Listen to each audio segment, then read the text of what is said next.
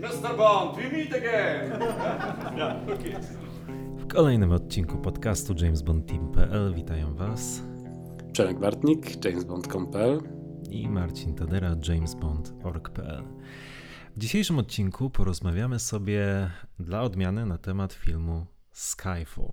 I teraz tak, ci z Was, którzy są z nami od początku, być może pamiętają, że ten film był już przez nas omawiany dwa lata temu, niemal dokładnie, na samym początku naszej przygody z tym podcastem, ale zdecydowaliśmy się ponownie nagrać odcinek o, o tym filmie z trzech powodów, tak naprawdę. Po pierwsze, podczas tamtej sesji nagraniowej, to były nasze początki, pamiętajcie, doświadczyliśmy pewnych problemów natury, jakby to ująć, Przemek? E, techniczno-alkoholowej. Sprzęt...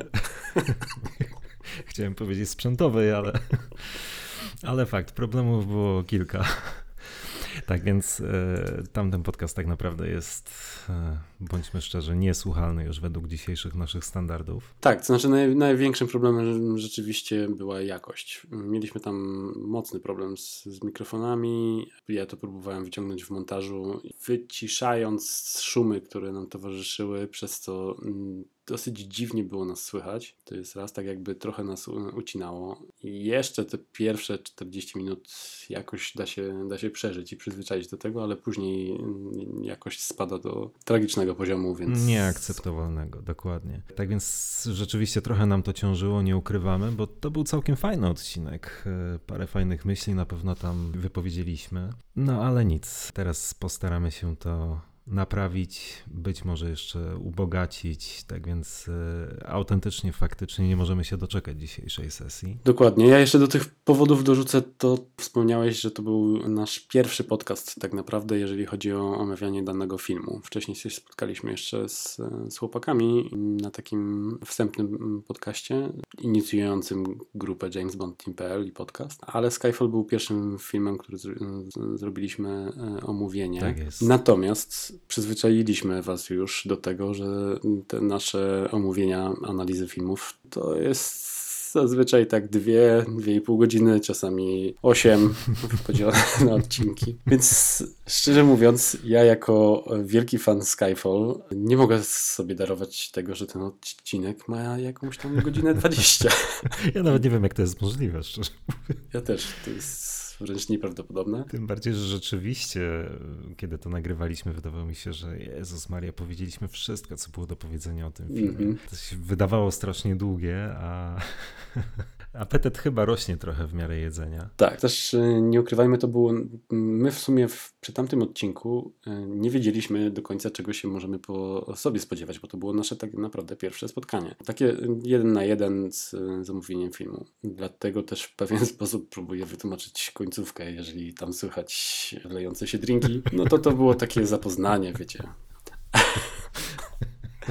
Tym razem obiecujemy nie, nie, nie, przerywać na zrobienie Vesper. Przy tamtym odcinku, ostatnio sobie powtarzałem specjalnie niektóre fragmenty, to nawet e, chyba pierwsza przerwa to jest taka, w której wymieniamy się przepisem na drinki i znikamy w, na chwilę do kuchni i wracamy, wracamy z konkretnym trunkiem, który jak się okazuje, sześć wybitych w, w Quantum, to jeszcze daleko mi do takiego poziomu jak, jak u Jamesa.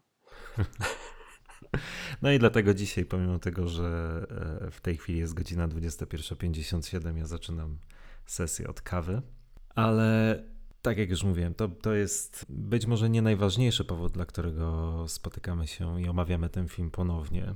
Drugim powodem jest to, że parę miesięcy temu, w październiku, Skyfall obchodziło swoje dziesięciolecie. Tak więc jest to w pewnym sensie podcast jubileuszowy, może trochę e, z lekkim poślizgiem, ale, ale mimo wszystko warto ten film no, w pewnym sensie docenić i, i uhonorować w ten sposób z okazji e, dziesięciolecia od, od premiery kinowej. Nie wiem, kiedy ten czas minął. Zdecydowanie. Ja cały czas pamiętam mm, seans, więc tak jakby to było wczoraj. No właśnie, bo to będzie też jakby przyczynek do, do trzeciego powodu. Twoje pierwsze wrażenia po Skyfall były co najmniej entuzjastyczne. Co najmniej e, entuzjastyczne, dokładnie. Tak naprawdę pamiętam, że podobał mi się za pierwszym razem mniej niż, e, niż Casino Royale, natomiast e, to jest, przepraszam, też kolejny powód, dlaczego e, mega chciałem powtórzyć ten, ten, podcast, bo jak e, słucham siebie w tym pierwszym podcaście i jest taki głos totalnie nieprzygotowany i jeden z pierwszych podcastów, e, stres i w ogóle i, i mój głos brzmi mniej więcej w ten sposób. Dane mi było oglądać film wśród publiczności, dla której James Bond jest bohaterem narodowym. No bardzo ładnie. Wyuczony, wyuczony, patetyczny. Także tym razem zacznę inaczej. Mój pierwszy seans e, Skyfall dane mi było oglądać wśród publiczności, publiczności, dla której James Bond jest e, bohaterem narodowym, czyli w Londynie to zapewniło mi nieprawdopodobne wrażenia, których nie zapomnę nigdy do końca życia. To był fantastyczny seans w kinie z Anglikami, którzy niesamowicie żywo reagowali na, na to, co się dzieje na ekranie. Z ludźmi w smokingu obok, razem z partnerką siedzieliśmy po prostu przez cały seans w ciarach i to był niezapomniany wieczór. No właśnie, i tego ci zawsze zazdrościłem. W sensie takim, że, że mm, mogło to mi pomóc w pierwszym odbiorze. Tak, ten pierwszy odbiór przypadku filmów w Obondzie, no myślę, że w przypadku wszystkich filmów e, jest w pewnym sensie decydujący i kluczowy. Ja po raz pierwszy, kiedy obejrzałem Skyfall, się od tego filmu odbiłem. I odbiłem się na tyle skutecznie, że przez e, wiele, wiele lat nie potrafiłem kompletnie zrozumieć zachwytu nad tym filmem. Nie podzielałem entuzjastycznych opinii, widziałem mnóstwo mankamentów tego filmu, które mi autentycznie odbierały przyjemność jego oglądania. I tak było przez wiele lat. I tutaj właśnie dochodzę po tym nieco przydługawym wstępie do trzeciego powodu, dla którego dzisiaj też e, rozmawiamy na temat tego filmu. To jest to, że jakiś czas temu mm, zacząłeś zachęcać mnie do tego, żebym spróbował Skyfall obejrzeć spróbował dać szansę temu filmowi, obejrzeć go z chłodną głową, z zupełnie próbując zostawić gdzieś z boku cały ten bagaż emocji, jaki towarzyszył mi podczas seansów tego filmu. Negatywnych emocji w dużej mierze i spróbować obejrzeć ten film tak, jakbym go obejrzał po raz, oglądał po raz pierwszy. I za Twoją namową, za, za Twoją radą, jakiś czas temu rzeczywiście podjąłem rękawicę. Szczerze mówiąc, trudno mi było sobie to wyobrazić, że jest to w ogóle możliwe. Może i nie byłem jego szczególnym fanem tego filmu, no ale widziałem go sporo razy, znałem go niemalże na pamięć. I trudno mi było sobie wyobrazić, że jestem w stanie nagle się odciąć od, od tych emocji, e, od tego wszystkiego, co o tym filmie myślę, ale wiesz co, chyba mi się udało. Chyba mi się udało i to jest właśnie powód, dla którego też zależało mi na tym, żeby ponownie nagrać ten podcast, e, bo tak, zmieniłem zdanie na temat tego filmu w pewnym sensie. To nie jest tak, że e, Skyfall nagle wskoczyło do mojego top 5 i stało się czołówką serii i nagle wszystko, co, co w tym filmie było złe, już tego nie widzę. To tak nie jest, ale z całą pewnością ten seans, o którym przed chwilą mówiłem, sprawił mi dość dużą frajdę i rzeczywiście przez znaczną część Skyfall potrafiłem się całkiem nieźle na tym filmie bawić, co wcześniej nie było takie oczywiste. No i generalnie fajnie. No. Bardzo się z tego cieszę, bo ja miałem bardzo podobną sytuację przy No Time to Die i za Twoimi namowami, po Twoich uwagach i po naszych rozmowach tak naprawdę do kolejnych seansów podszedłem nieco inaczej, może bardziej na chłodno i bez jakichś wielkich oczekiwań i nieprawdopodobnie jakoś podziałało na mnie, dlatego bardzo chciałem, żebyś spróbował podobnie podejść do Skyfall. Bardzo się cieszę, że podjąłeś tę rękawicę. Tak jest. No dobra, Zaczynamy? Zaczynamy. To co, może krótki kontekst jeszcze przed omówieniem pierwszej sceny. Jasne. Czyli tak, scenariusz, bo tam trochę się działo.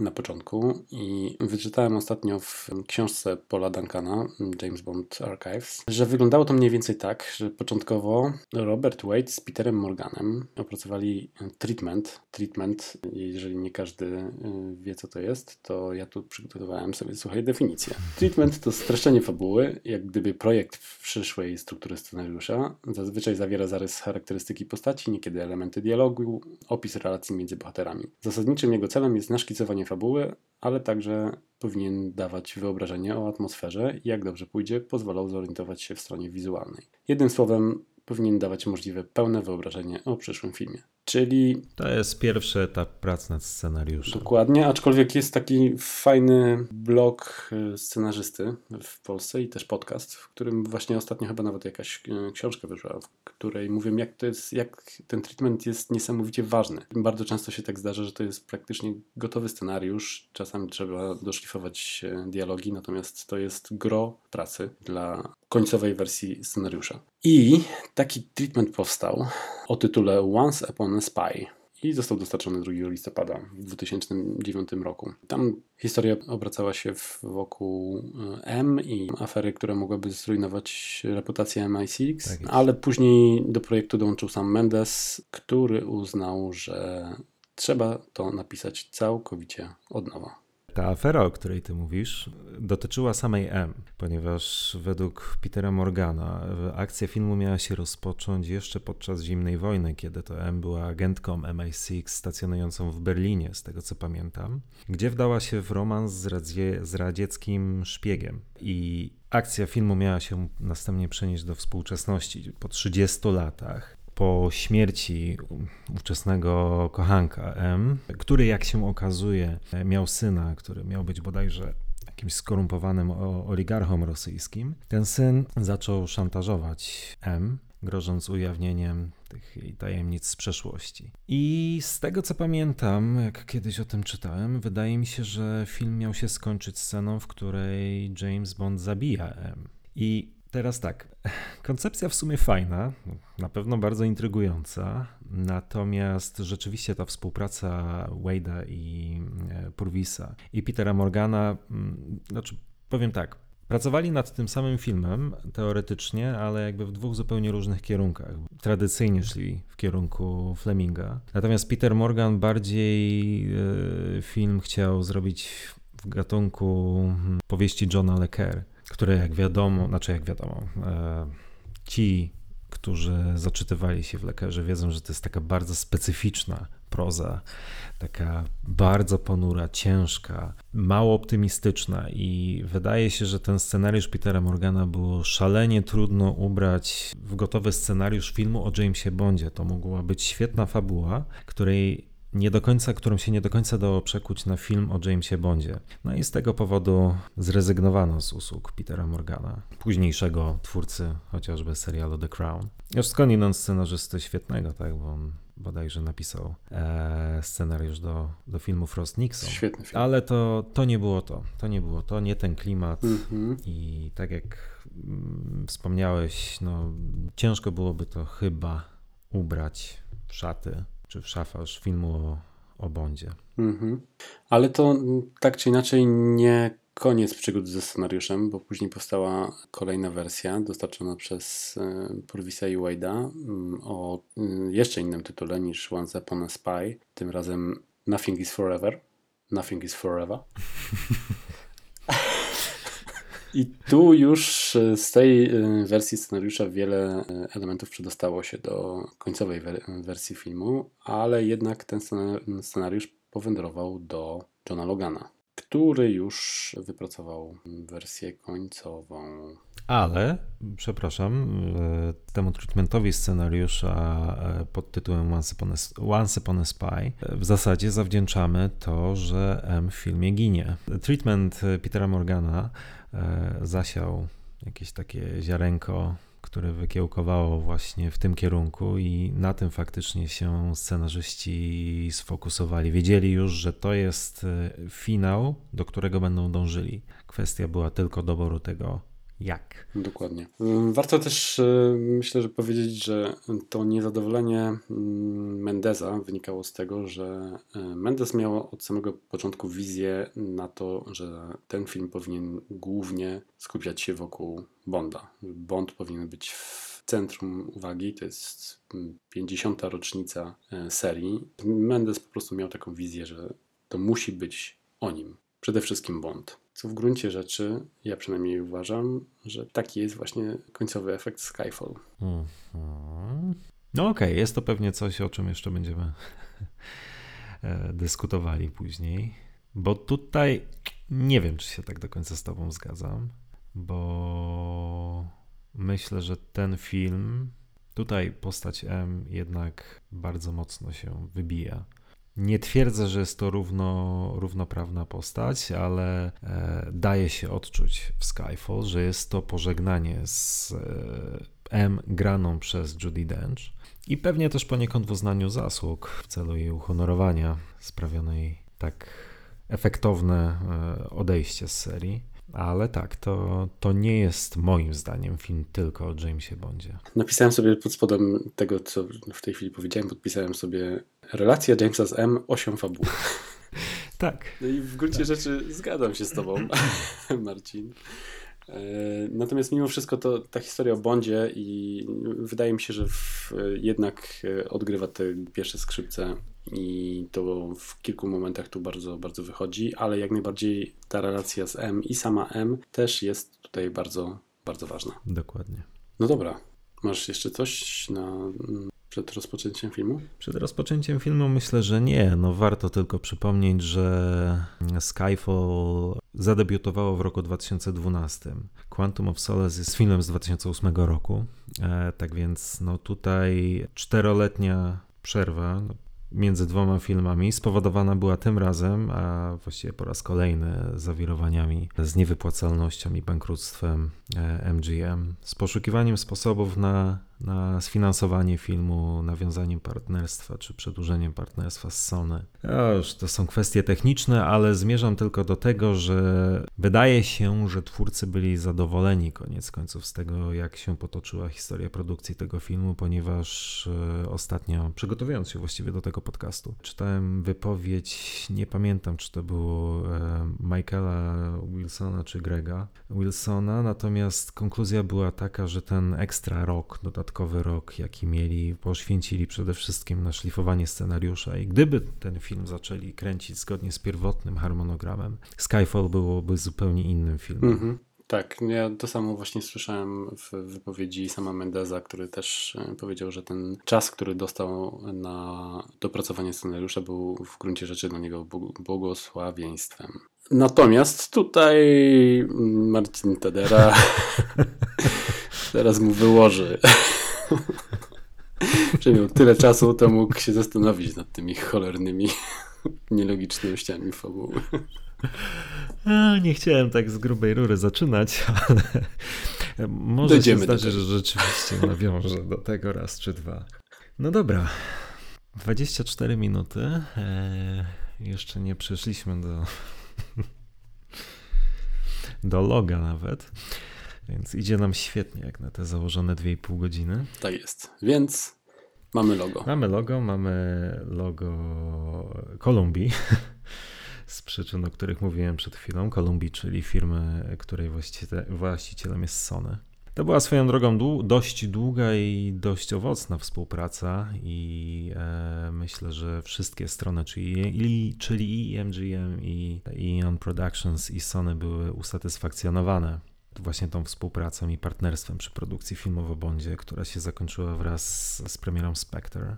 Tutaj bardzo dużą robotę zrobiła też Amy Pascal, wówczas zatrudniona w Sony, która bardzo blisko i bardzo intensywnie współpracowała z Barbarą Broccoli.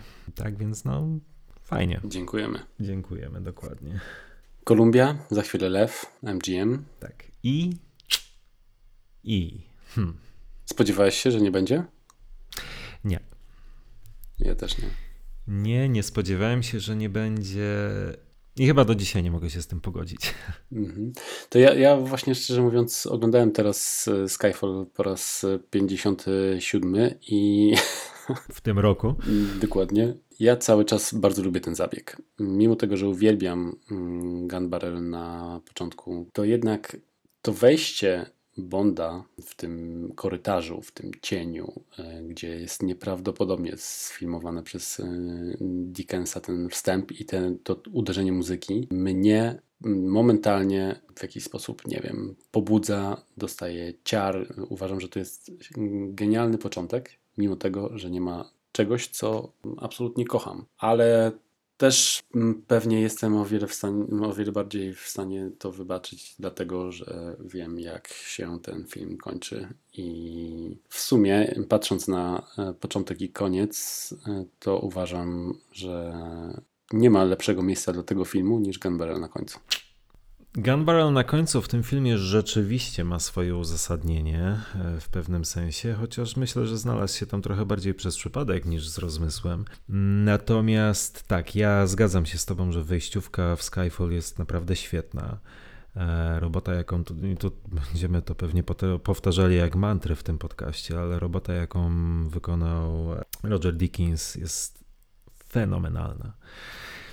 Mm, natomiast ja osobiście uważam, że skórka nie była warta tej wyprawki i mi brakuje Gunbarella na początku tego filmu, bo nie uważam, żeby zabieg artystyczny był wystarczającym uzasadnieniem, żeby łamać 50-letnią tradycję. -hmm. Ostro, ostre słowa. Bo to jest, to jest tylko i wyłącznie podyktowane zabiegiem artystycznym. Ostatnio też czytałem słowa Mendesa zresztą, że on próbował Gamberella na początku Skyfall, tak więc dlatego właśnie wspomniałem, że to nie było, że to, że e, Gunbarrel w tym filmie jest na samym końcu, to nie była e, od początku do końca świadoma decyzja tak, tak ja to rozumiem. Tylko po prostu Mendesowi ten gun barrel nie pasował jako wejściówka w tę konkretną scenę. Mhm. Mendes twierdzi, że wyglądało to koszmarnie. Próbował na różne sposoby to obejść. Próbował przed tą sceną, która rozpoczyna w ostatecznym filmie Skyfall, a po Gun Barrelu wykorzystać establishing shot e, Turcji. Establishing shot, czyli to jest taki z reguły taki najazd kamery na, na miejsce, w którym rozgrywa się akcja. Ale stwierdził, że wygląda to oklepanie. Hmm. No i ostatecznie, jak już mówiłem, kompozycyjnie mu się to po prostu nie zgrało, więc zrezygnował z tego Gambarella. I dlatego ja nie uważam, żeby to, to, to było tego warte. Pomimo tego, że tak jak już wspomniałem, zgadzam się z tobą, że wyjściówka w Skyfall jest naprawdę świetna, ale, ale no nie, nie, nie. Wolałbym jednak inne rozwiązanie. Mhm. No dobra, szanuję. Jedziemy dalej. Bond wchodzi do pomieszczenia, w którym widzi konającego, jak się za chwilę okazuje, agenta MI6. I w scenie tej też dowiadujemy się, że zaginął twardy dysk. Twardy dysk, myślę, że możemy teraz pociągnąć ten temat. Twardy dysk, e, na którym, jak się okazuje, były nazwiska, czy była lista tajnych agentów NATO ulokowanych w organizacjach terrorystycznych na całym świecie. Hmm. Hmm. No dobra. To jest jeden z tych elementów filmu, z którym ja się osobiście pogodzić nie mogę. E, ta lista tajnych agentów to jest taki typowy bondowski McGuffin, który napędza akcję. Sam sobie niewiele do niej wnosi, ale, ale rzeczywiście służy do zawiązania akcji i od czasu do czasu jest e, fabuła do, do tego wątku nawiązuje. No i ja powiem tak. Ze wszystkich McGuffinów tej serii, ten jest chyba najbardziej absurdalny. Ten jest chyba najbardziej absurdalny, bo nie ma w nim krzty logiki. Nie ma w nim krzty sensu. Co robiła lista tajnych agentów, czyli w zasadzie najbardziej strzeżona tajemnica każdej agencji wywiadowskiej na świecie, na twardym dysku w laptopie w Stambule, nie dowiadujemy się tego nigdy. E, nie dowiadujemy się dlatego, że no nie da się tego wytłumaczyć. I nie da się tego wytłumaczyć nie tylko, bo oczywiście e, pewnie wielokrotnie jeszcze będziesz chciał powiedzieć, Tadera, weź nie piernisz, bo to jest film o Bondzie. Mm, nie, to nie jest takie proste, że to jest tylko film o Bondzie i w ten sposób można zbyć każdą, e, każdą głupotę scenariusza. To nie ma sensu nie tylko w realnym świecie, by coś takiego było nie do pomyślenia, ale również wewnętrzna logika tego filmu w zasadzie nic nie wskazuje na to, żeby miało to jakiekolwiek uzasadnienie. Nie próbuje nam się tego w żaden sposób wyjaśniać.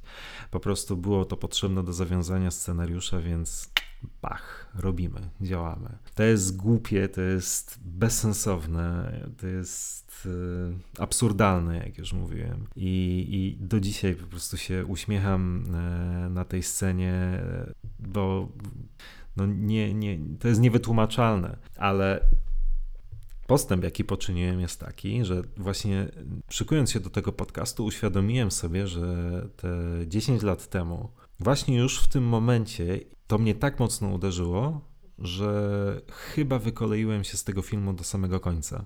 Ta scena, ten absurd tej sceny tak mnie nastawił, że potem właściwie, a będzie tych scen jeszcze sporo, no nie czarujmy, nie czarujmy się. E, każdą głupotę scenariusza w tym filmie momentalnie wychwytywałem, pomimo tego, że ja naprawdę nie należę do osób, które czerpią przyjemność z oglądania filmu e, takim celu, żeby wytykać e, wszelkie nielogiczności scenariusza i wyłapywać błędy scenariuszowe. Nie, naprawdę nie należy do takich osób. Ja zazwyczaj siadam, wsiąkam film, oglądam, ok, nie analizuję aż tak bardzo. Natomiast tutaj uderzyło mnie to tak mocno, że w zasadzie nie puściło mnie to do końca już pierwszego seansu, no i w konsekwencji przez wiele, wiele kolejnych lat. Teraz przynajmniej postęp jest taki, że potrafię przejść nad tym do porządku dziennego. Mhm.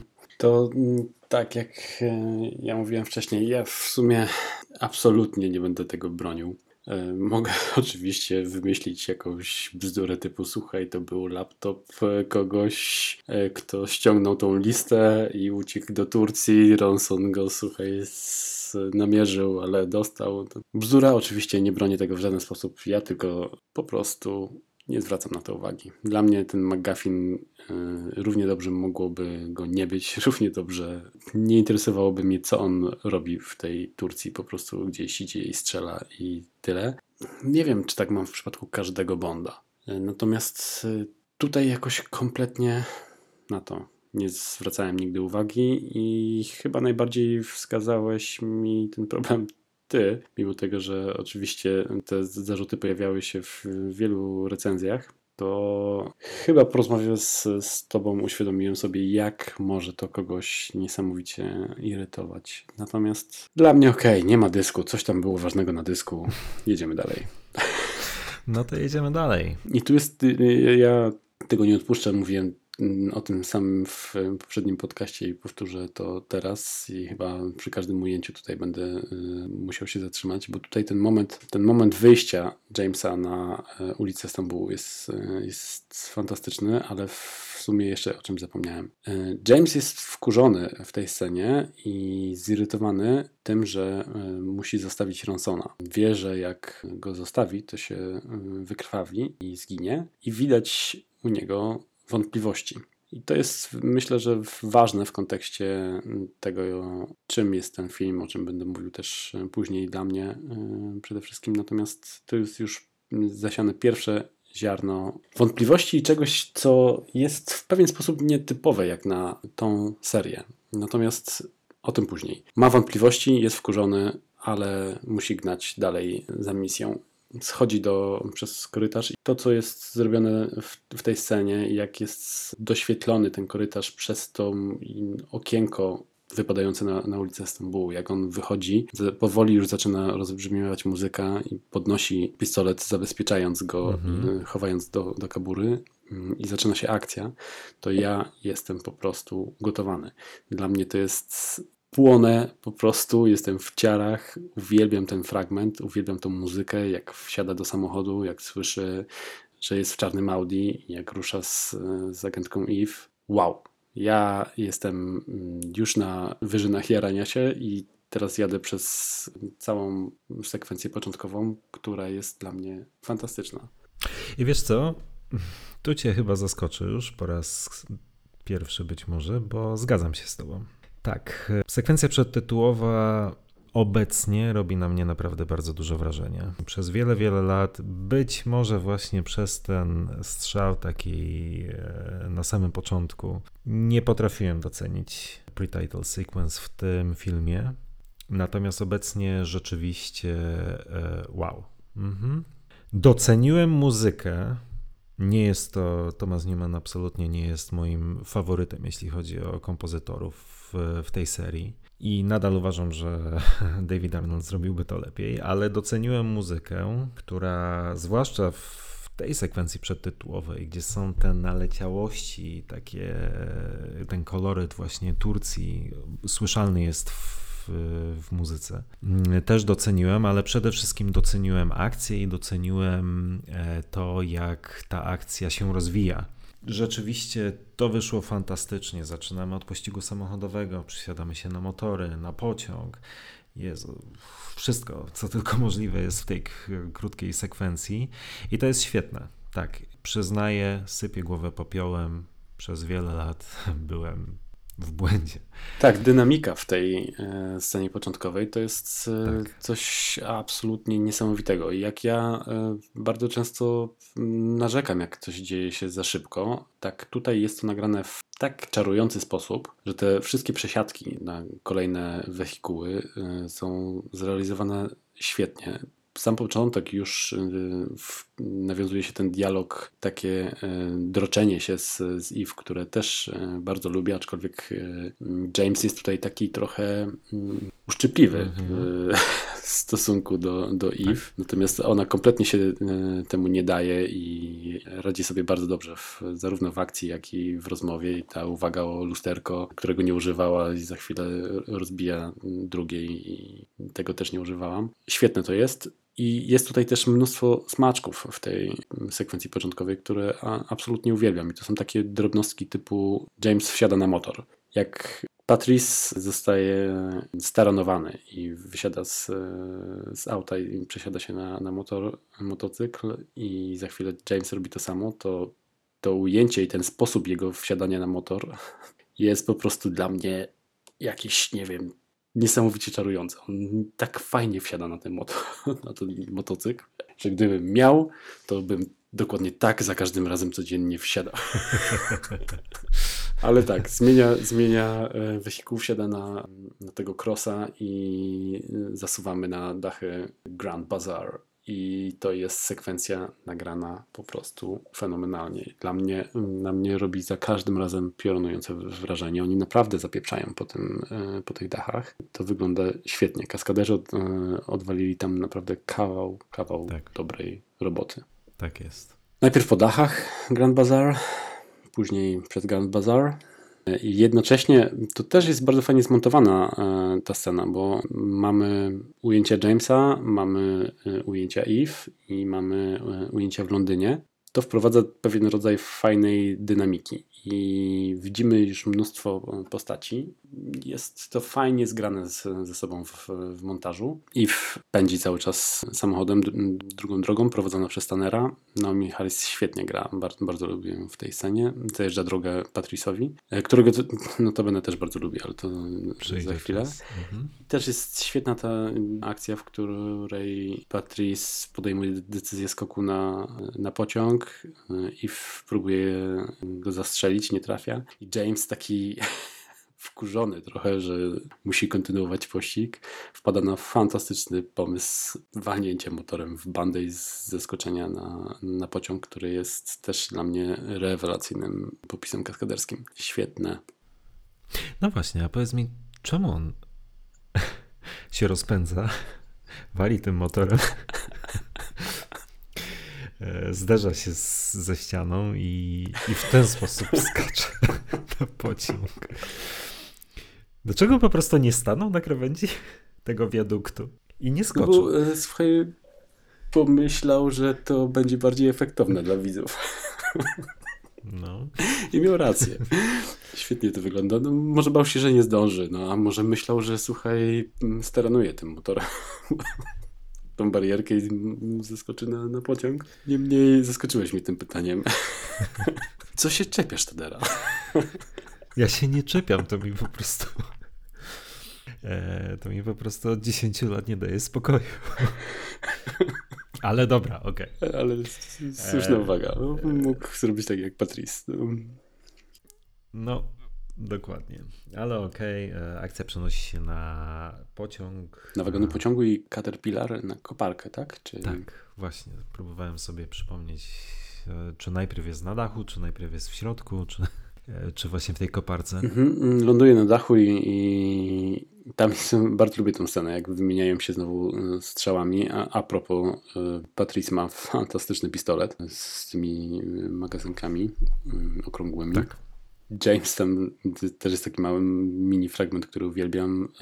Próbuje zastrzelić Patrisa, natomiast skończy mu się magazynek. Jest taka fajna, zrezygnowana mina, jak patrzy na tego Waltera i, i go wywala i, i, jego mina mówi o tym, że kurde, muszę dalej coś kombinować.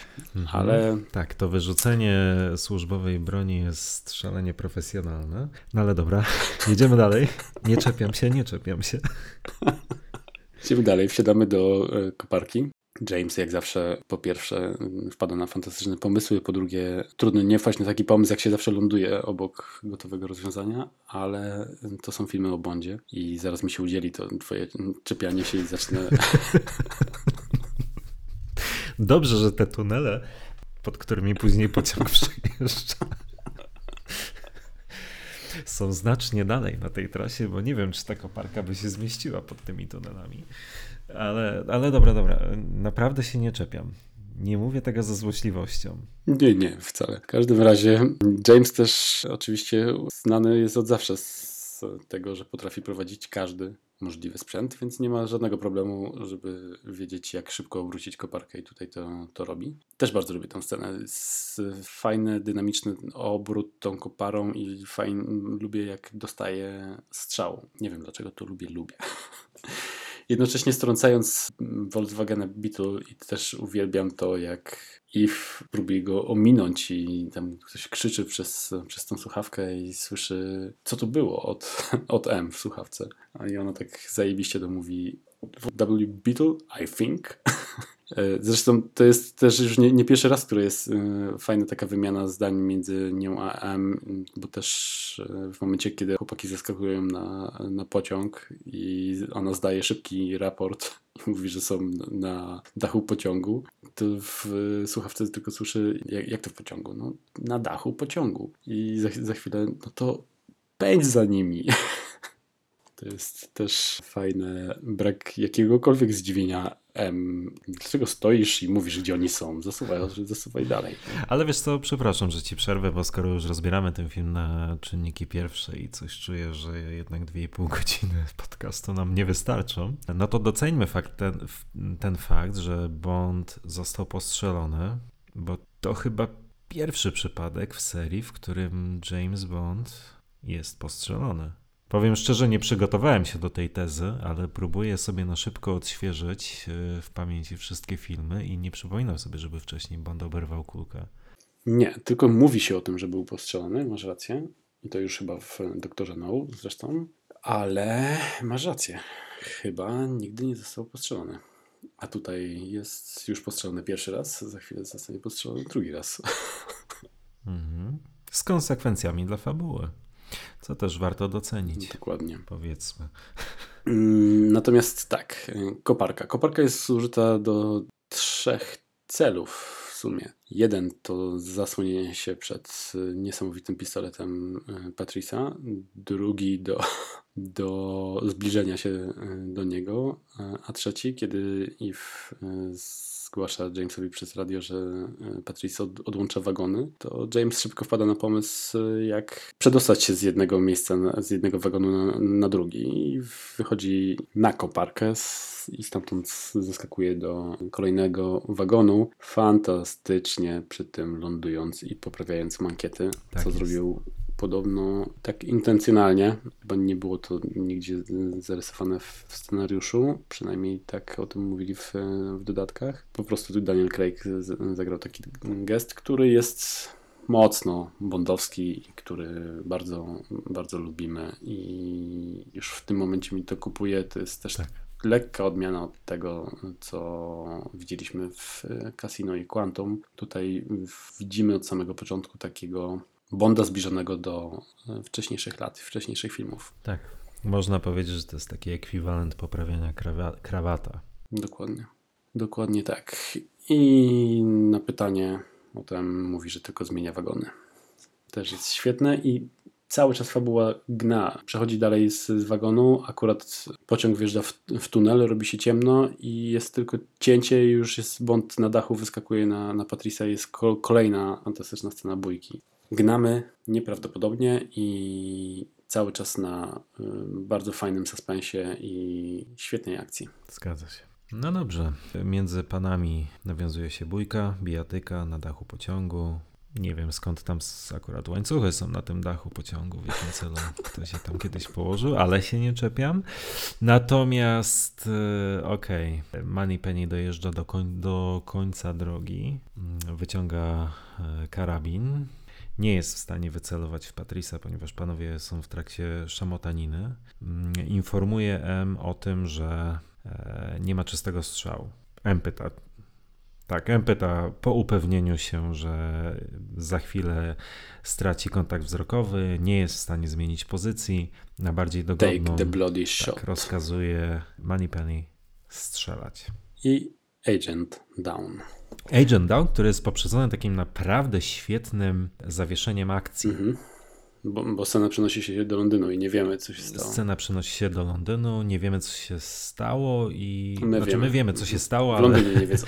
Ale, ale, ale w Londynie nie wiedzą, co się stało i czekają na jakikolwiek rodzaj, na jakikolwiek meldunek. I to jest fantastyczne to zawieszenie akcji na, na chwilę. Dokładnie. No i James też w fajnie nagranym upadku spada do rzeki. Przenosi się nawet na, na wodospad i spada jeszcze niżej i zaczyna się piosenka tytułowa i wejściówka Kleinmana. Wejściówka Kleinmana, która po pierwsze, zaczyna się fantastycznie.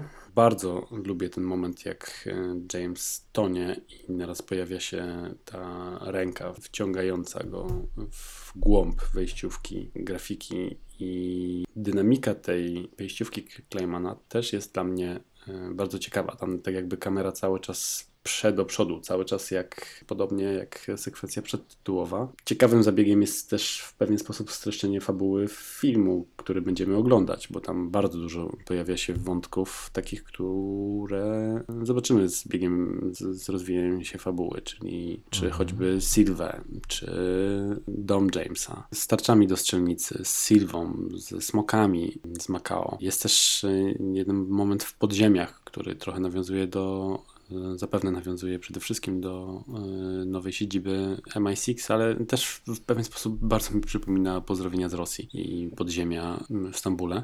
Rorschach. Chociaż z drugiej strony no, tego nie ma w fabule, ale... Ale jest to element standardowy, niemalże element psychologicznej ewaluacji. Mm -hmm. Tak więc ma to fabularną uzasadnienie. Dokładnie. No jest jeszcze oczywiście motyw z lustrami. Dokładnie. Piękne kolory, świetna dynamika. No i o Adele zaczniemy zaraz, zaraz mówić. Natomiast dla mnie jest to jedna z lepszych, jak nie najlepsza wejściówka z Ery Craiga i stawiam ją wyżej, szczerze mówiąc, nawet niż e, Casino Royale. Mhm jeszcze czaszki, jeszcze tylko kolory, o których wspomniałem. Tam jest też taki motyw czaszek, który zresztą Kleinman chyba często to wykorzystuje, e, ale e, w bardzo ciekawym graficznym sposobie jest to realizowane i dobór kolorów też bardzo mi się podoba. Ciemnozielony z ciemnoczerwonym, fajne. Mhm. No ja przyznaję bez bicia, że nie jestem miłośnikiem tej konkretnej kompozycji Kleinmana. Z tych względów, o których ty mówiłeś, chyba, tak mi się wydaje, to znaczy tych nawiązań fabularnych, co samo w sobie może nie jest złe, ale być może trochę za dużo Kleinman chyba chciał trochę pokazać w tym filmie. Ja być może wolę zazwyczaj czołówki takie bardziej abstrakcyjne. Natomiast nie jestem też, e, to nie jest też tak, że mi się ono w jakiś szczególny sposób nie podoba, ale jeśli ja miałbym oceniać e, erę Craiga pod względem czołówek, to zdecydowanie wolę tą z Casino Royale. Bardziej dynamiczną, bardziej abstrakcyjną, bardziej bazującą gdzieś na, na konturach, na kształtach, a, a nie na jakichś konkretnych, e, konkretnych obrazach. No ale to już jest tylko i wyłącznie kwestia preferencji. A piosenka? Piosenka. Mm, Ja ją bardzo lubię. Od samego początku byłem zachwycony Skyfall w wykonaniu Adele. Uważam, że to jest bardzo dobry wybór piosenki, jak na 50. rocznicę serii. To jest głos bardzo zbliżony do tego, czym zwykło się mówić piosenka Mhm. typowo bondowska. To jest Shirley Bassey i Goldfinger. Tutaj mamy Adele, która perfekcyjnie wykonuje ten, ten utwór, który bardzo lubię i ja oczywiście jestem na tak. Mhm. Ja też jestem na tak, ja też jestem na tak. Adele była wówczas bardzo popularną piosenkarką. Trochę szkoda być może, że przez te 10 lat jej kariera myślę nieco stan- stanęła w miejscu. Mm, Ale dobra, bo to już jest daleko idąca dygresja. W każdym razie mm, Adele była wówczas naprawdę na topie. Fantastyczna, fenomenalna piosenkarka, fantastyczny głos. Kompozycja jest bezbłędna. Tak jak powiedziałeś, wpisuje się w ten taki wzorzec piosenki zwykle łączonej z tą serią. Faktem też jest, że 10 lat temu ta, ta, ta piosenka była tak popularna, że w pewnym momencie bałem się otworzyć lodówkę w obawie, że po raz kolejny ją usłyszę i w pewnym momencie już miałem przesyt, e, przesyt tej piosenki, bo, bo rzeczywiście ona była absolutnie wszędzie te 10 lat temu. Mm, e, No z tego też względu dziś nie robi już na mnie takiego wrażenia, ale rzeczywiście 10 lat temu to było wow, to było świetne, e, to był świetny wybór, świetna kompozycja, zasłużony Oscar, zasłużony Złoty Glob. I bardzo z pewnością z marketingowego punktu widzenia był to na pewno strzał w dziesiątkę. Tak, zdecydowanie. I to, o czym mówisz, Adel wyskakująca z lodówki, to tak wcześniej chyba e, aż tak często grano, nie wiem, Tina Turner podczas GoldenEye'a. Chyba tak mi tak. się wydaje. E, Mhm. Ale to też właśnie myślę, że mówi o tym, jaką ludzie lubią przede wszystkim piosenkę bondowską. Bo Tina Turner też jest, też prezentowała głos takim, dokładnie takiego typu jak Adele czy Shirley Bassey. To jest coś, co się bardzo ludziom podoba i co rozbrzmiewa dosłownie wszędzie, nawet w twojej lodówce. Dokładnie, bo te piosenki łączy to, że one żyły swoim własnym życiem. One wszyscy, myślę, wiedzieli, mieli świadomość tego, że to jest piosenka, która e, otwiera film o Jamesie Bondzie, ale żyły swoim własnym życiem i były niesamowicie popularne również w oderwaniu od filmu, co nie zawsze jest regułą w tej serii. I tym oto sposobem minęła godzina pierwsza. Jestem kurwa na po pięciu punktach jestem. Poczekaj, wiesz co? Przyniosę sobie browar, dobra? Chociaż kurwa, jak dru drugie piwo na szóstym punkcie. Zacznij myśleć, gdzie dzielimy podcast na pół, bo kurwa czuję, że będzie trzeba. Może jednak, słuchaj, mm, mm, przesadziłem z gradacją punktów. Jedźmy. Może jakoś przyspieszymy. Może się uda. Dawno się tak nie uśmiałem, bo z, generalnie zmierzałem do tego, że nie, myślę, że jeszcze nie skończyliśmy o czołówce. Myślę, że jeszcze o czołówce jeszcze chwilę, bo myślę, że to jest dobry moment, żeby się trochę też pochylić nad ekipą, która ten film zrealizowała, co moim skromnym zdaniem jest konsekwencją zatrudnienia sama Mendeza, czyli reżysera o naprawdę uznanym nazwisku. Reżysera tej klasy ta seria jeszcze nie miała. I rzeczywiście wybór Mendeza był bardzo nieoczywisty, bo Mendes, którego uwielbiałem przed Skyfall za oczywiście American Beauty, a przede wszystkim za film, o którym stanowczo za rzadko się mówi, czyli za Drogę do Zatracenia. Kocham ten film. Kocham miłością absolutną. Tak więc jest to na pewno reżyser, o którym nie można powiedzieć, że jest rzemieślnikiem. To jest artysta przez duże A, uhonorowany Oscarem. I teraz zobacz, co się dzieje. Zatrudniając sama Mendeza na stanowisku reżysera, nagle za scenariusz może odpowiadać trzykrotnie nominowany do Oscara John Logan. Roger Dickens, często zresztą współpracujący z Mendezem, zostaje operatorem. Roger Dickens, który jest legendą Hollywood, który jest jednym z najlepszych, najwspanialszych zdjęciowców w historii kinematografii. 16 razy nominowany do Oscara, dwa Oscary, co prawda wówczas jeszcze Oscara na koncie nie miał, dopiero dostał je później za, za Blade Runnera 2049 i za 1917 bodajże. Muzyka Thomas Newman, 15 nominacji do Oscara, to znaczy dzisiaj 15 nominacji do Oscara. Montaż Stewart Bird, dwie nominacje do Oscara. Scenografia Dennis Gassner, Oscar na koncie. To są nazwiska, których myślę, że jeszcze dekadę, dwie dekady wcześniej ta seria by nie przyciągnęła. Mhm. Good point. Masz stuprocentową rację. O tym też chyba już kiedyś rozmawialiśmy. Rzemieślnicy zazwyczaj na pozycji e, reżyserów to jest raz, a dwa na zdjęcia tak jak o tym kiedyś rozmawialiśmy, raczej nie stawiali ich na pierwszym miejscu w kontekście e, realizacji filmów o Bondzie. Jasne, zdarzało się tak, że naraz nie. wychodził nam tak. przepiękny film o, o Bondzie, jak e, w Tajnej Służbie Królewskiej Mości. Natomiast w żaden sposób nie można powiedzieć, że to jest regułą. Każdy film ma fantastyczne zdjęcia i fantastyczną całą ekipę, nie umniejszając oczywiście e, poprzednim twórcom, których bardzo często chwalimy, typu Ken Adam za scenografię, czy John Barry za, za muzykę, ale tak tutaj w kontekście twórców takich jak scenarzyści, kamerzyści i tych, których wymieniłeś, to jest elita. Tak, to jest elita.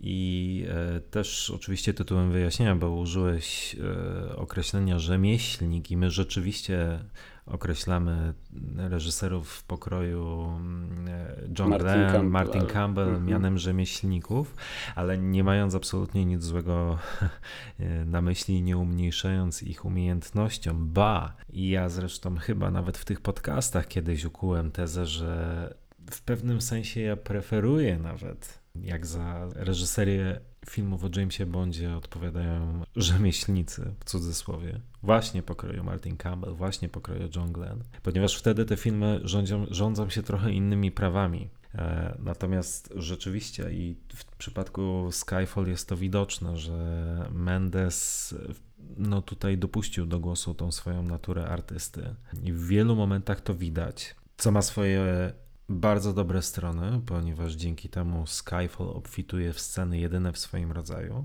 ale myślę, że są też takie momenty, w których nie do końca to gra. O czym będziemy zresztą rozmawiać już za, myślę, parę godzin. Natomiast, natomiast najwyraźniej pomysł się spodobał ponieważ te, te tendencje zatrudniania e, dużych nazwisk świata filmowego i dużych nazwisk Hollywoodu, zarówno jeśli chodzi o obsadę, ale też jak spojrzeć na ekipę, no to w zasadzie do dzisiaj jest kultywowane. Tak jest. Kiedyś, kiedyś zatrudnienie laureata Oscara to, to był wyczyn w, tak naprawdę w tej serii. A dzisiaj w zasadzie każdy film swojego laureata Oscara ma. Javier Bardem, Później oczywiście Christoph Waltz, Rami Malek, Leia Seydoux, zdobywczyni Złotej Palmy, ona oczywiście Oscara nie zdobyła. Tak więc no, kiedyś na tego typu nazwiska raczej ta seria liczyć nie mogła. I to bym nazwał efektem Mendesa, bo myślę, że to był w pewnym sensie punkt zwrotny. Okej, okay. ja jestem jak najbardziej na tak pod względem takiej zmiany. Cieszy mnie to, że to spotkało tą serię i mam nadzieję, że tak to będzie wyglądać okej. Okay. Nie pogardziłbym kolejnym rozpoczęciem serii przez Martina Campbella, ale lubię tę zmianę. Lubię to, że od tej pory często można było uznać słowo artystyczny za obecny w, w tej serii. I szczerze mówiąc, mnie to pasuje bardzo. Fabuła? Przechodzimy do filmu, czy jeszcze? Nie, nie, przechodzimy do filmu. M pisze nekrolog. Jest to też dość istotna scena, ponieważ ona jest e, poniekąd zaczerpnięta z powieściowego Żyje się tylko dwa razy, w której to Bond zostaje po konfrontacji z Blofeldem, zostaje uznany za, za poległego w akcji i M w dość długim i obszernym nekrologu wspomina zabitego, poległego agenta. Tutaj mamy wykorzystanie tego motywu i tutaj też chciałbym się chwilkę zatrzymać, skoro już e, mówimy o, o, o opowieściach Fleminga, ponieważ mm, Skyfall nie jest rzecz jasna bezpośrednią adaptacją żadnej z nich, ale pełnymi garściami czerpie, czy w ważnych momentach czerpie chociażby właśnie zżyje się tylko dwa razy, czyli ten nekrolog, ten upadek, to, że Bond w Skyfall spada z mostu, czyli z wysokości, też nie jest przypadkowy, ponieważ w ten sposób poważnie ranny zostaje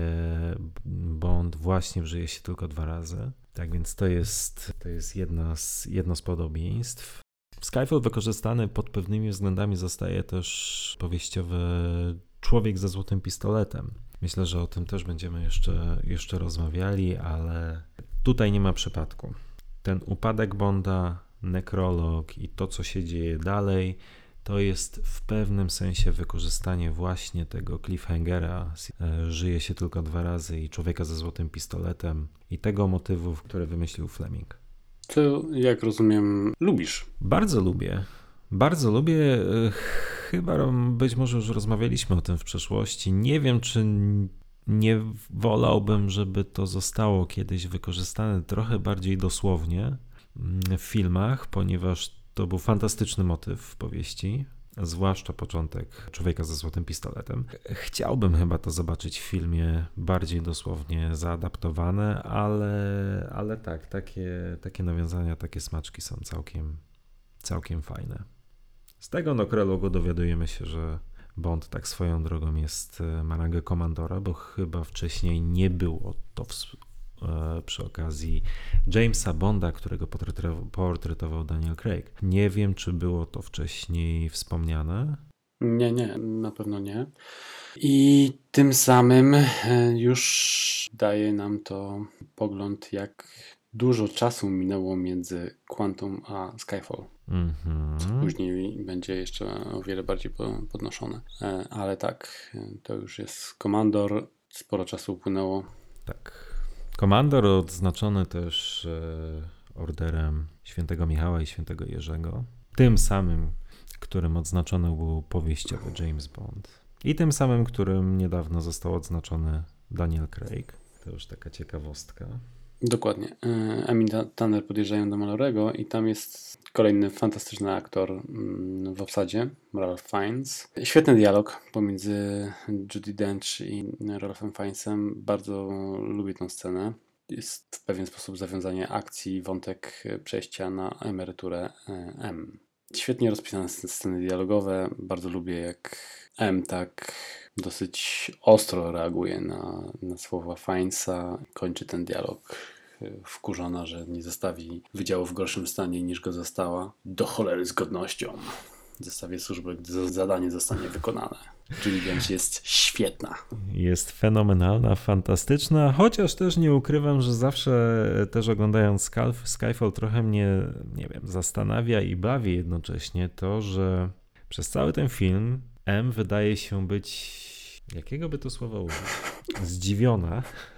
Zdziwiona że w ogóle ktoś jej się każe tłumaczyć i czepiają się tego, że straciła jakąś tam listę tajnych agentów NATO. Na dysku która... twardym, ale się nie czepiam. Na dysku twardym. nie no słuchaj, ja wiesz, ja nie twierdzę, że lista tajnych agentów powinna być w filmach pokazana jak tak jak została sport, powiedzmy pokazana w pierwszym Mission Impossible, jeśli chodzi o poziom zabezpieczeń Chociaż jeśli miałbym wybierać, co jest bliższe albo sensowniejsze, czy to, co Tom Cruise zrobił w 96 roku, czy to, co nonszalancja i lekkomyślność, z jaką została utracona w Skyfall, no to jednak, no umówmy się, dane współpracowników wywiadów to jest najpilniej strzeżona tajemnica każdego wywiadu, cywilizowanego wywiadu na świecie.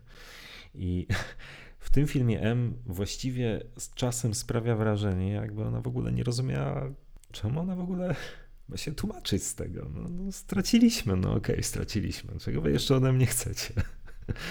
tak jest tutaj, tak będzie poniekąd też w scenie przesłuchania w drugiej części filmu.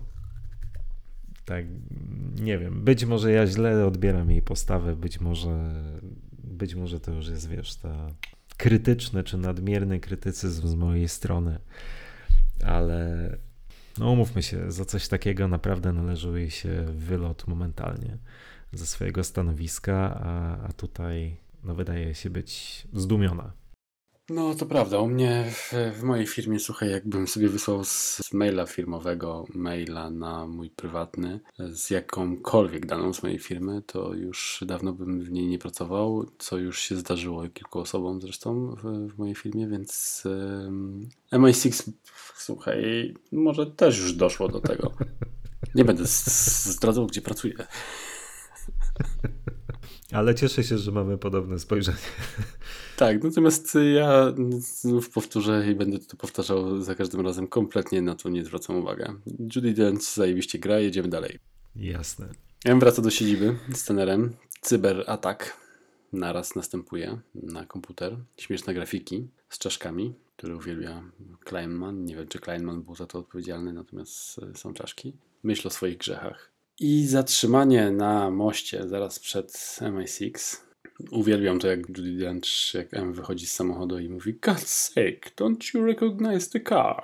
Fantastyczne. Następuje wybuch, który chciałbym Ci powiedzieć, że y, słuchałem ostatnio, parę dni temu, komentarza Michaela G. Wilsona i Barbary Broccoli do filmu Skyfall. I to, jak zachwyca się Michael G. Wilson y, efektami specjalnymi towarzyszącymi Wylecenie w powietrze biura M z MI6 rozbawiło mnie do łez, ale mm, genialnie. To wygląda tak fantastycznie. Wykonali rewelacyjną robotę. W 2012 roku już y, troszkę ten ogień śmierdział sztucznością.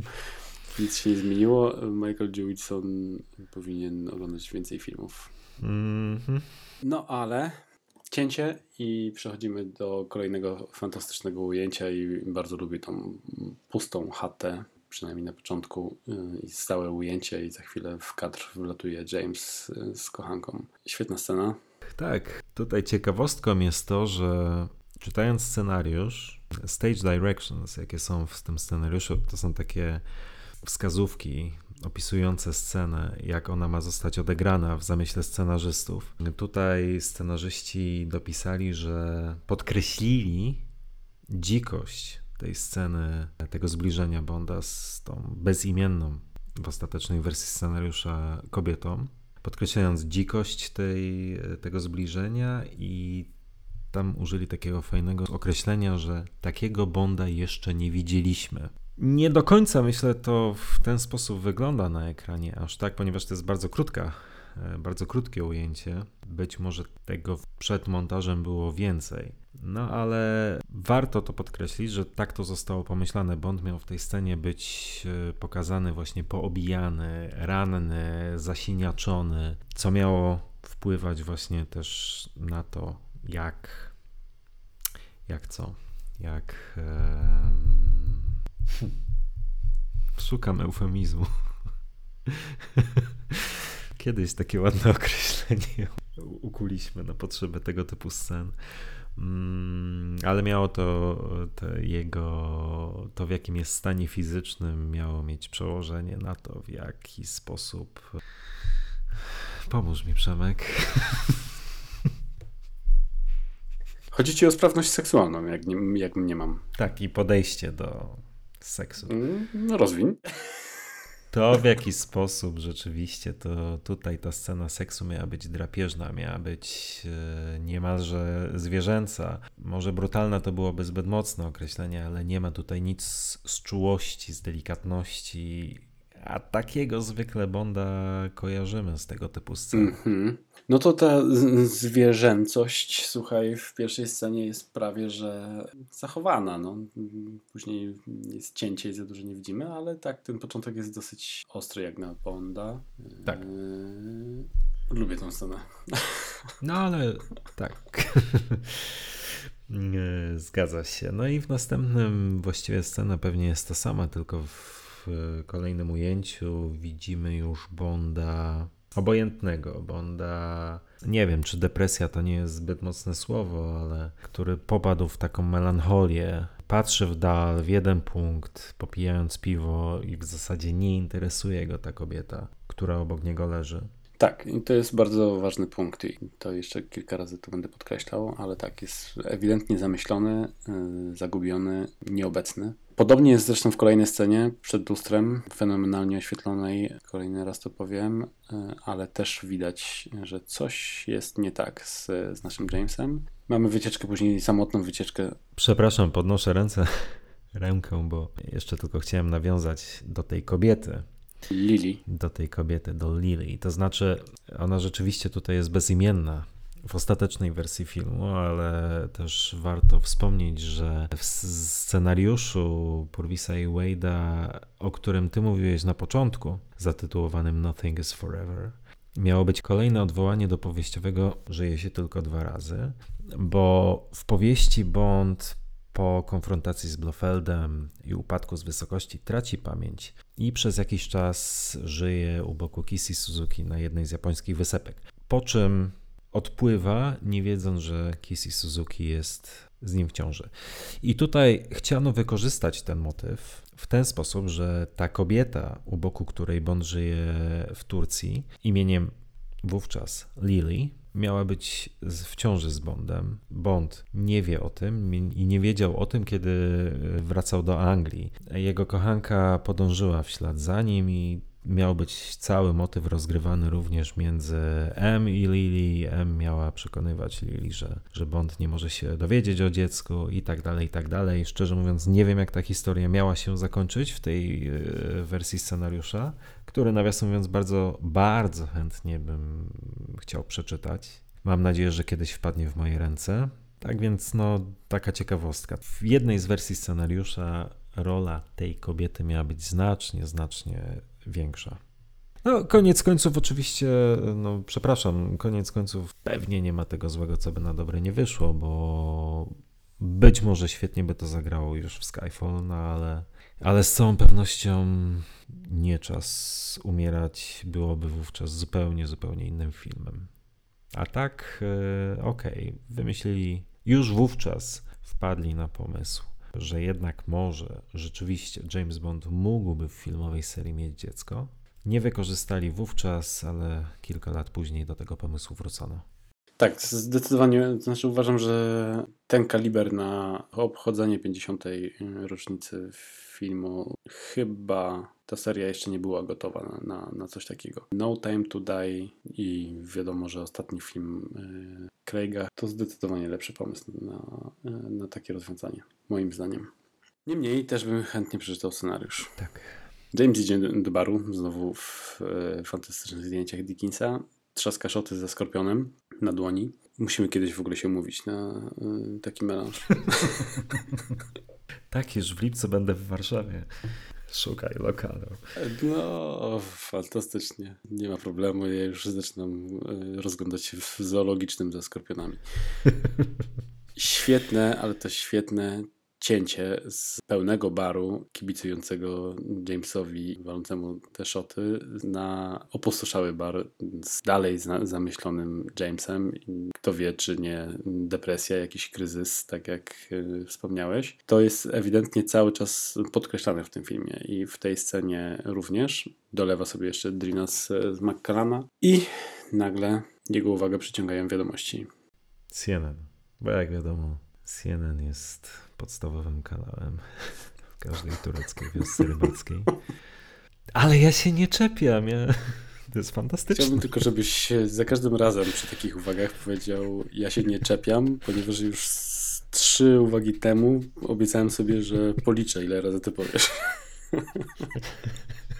Tak, ale w oczach pojawia się zaniepokojenie, stres, ktoś zaatakował jego ojczyznę i siedzibę, coś jest nie tak i pojawia się jakiś niepokój w jego oczach. Cięcie na trumny, znowu e, dosyć ciekawe ujęcie, ujęcie, które znane już było chyba z czasów jakichś takich jednych z pierwszych z oficjalnych zdjęć z filmu. Pamiętam, że to niesamowite wzbudziło zainter moje zainteresowanie.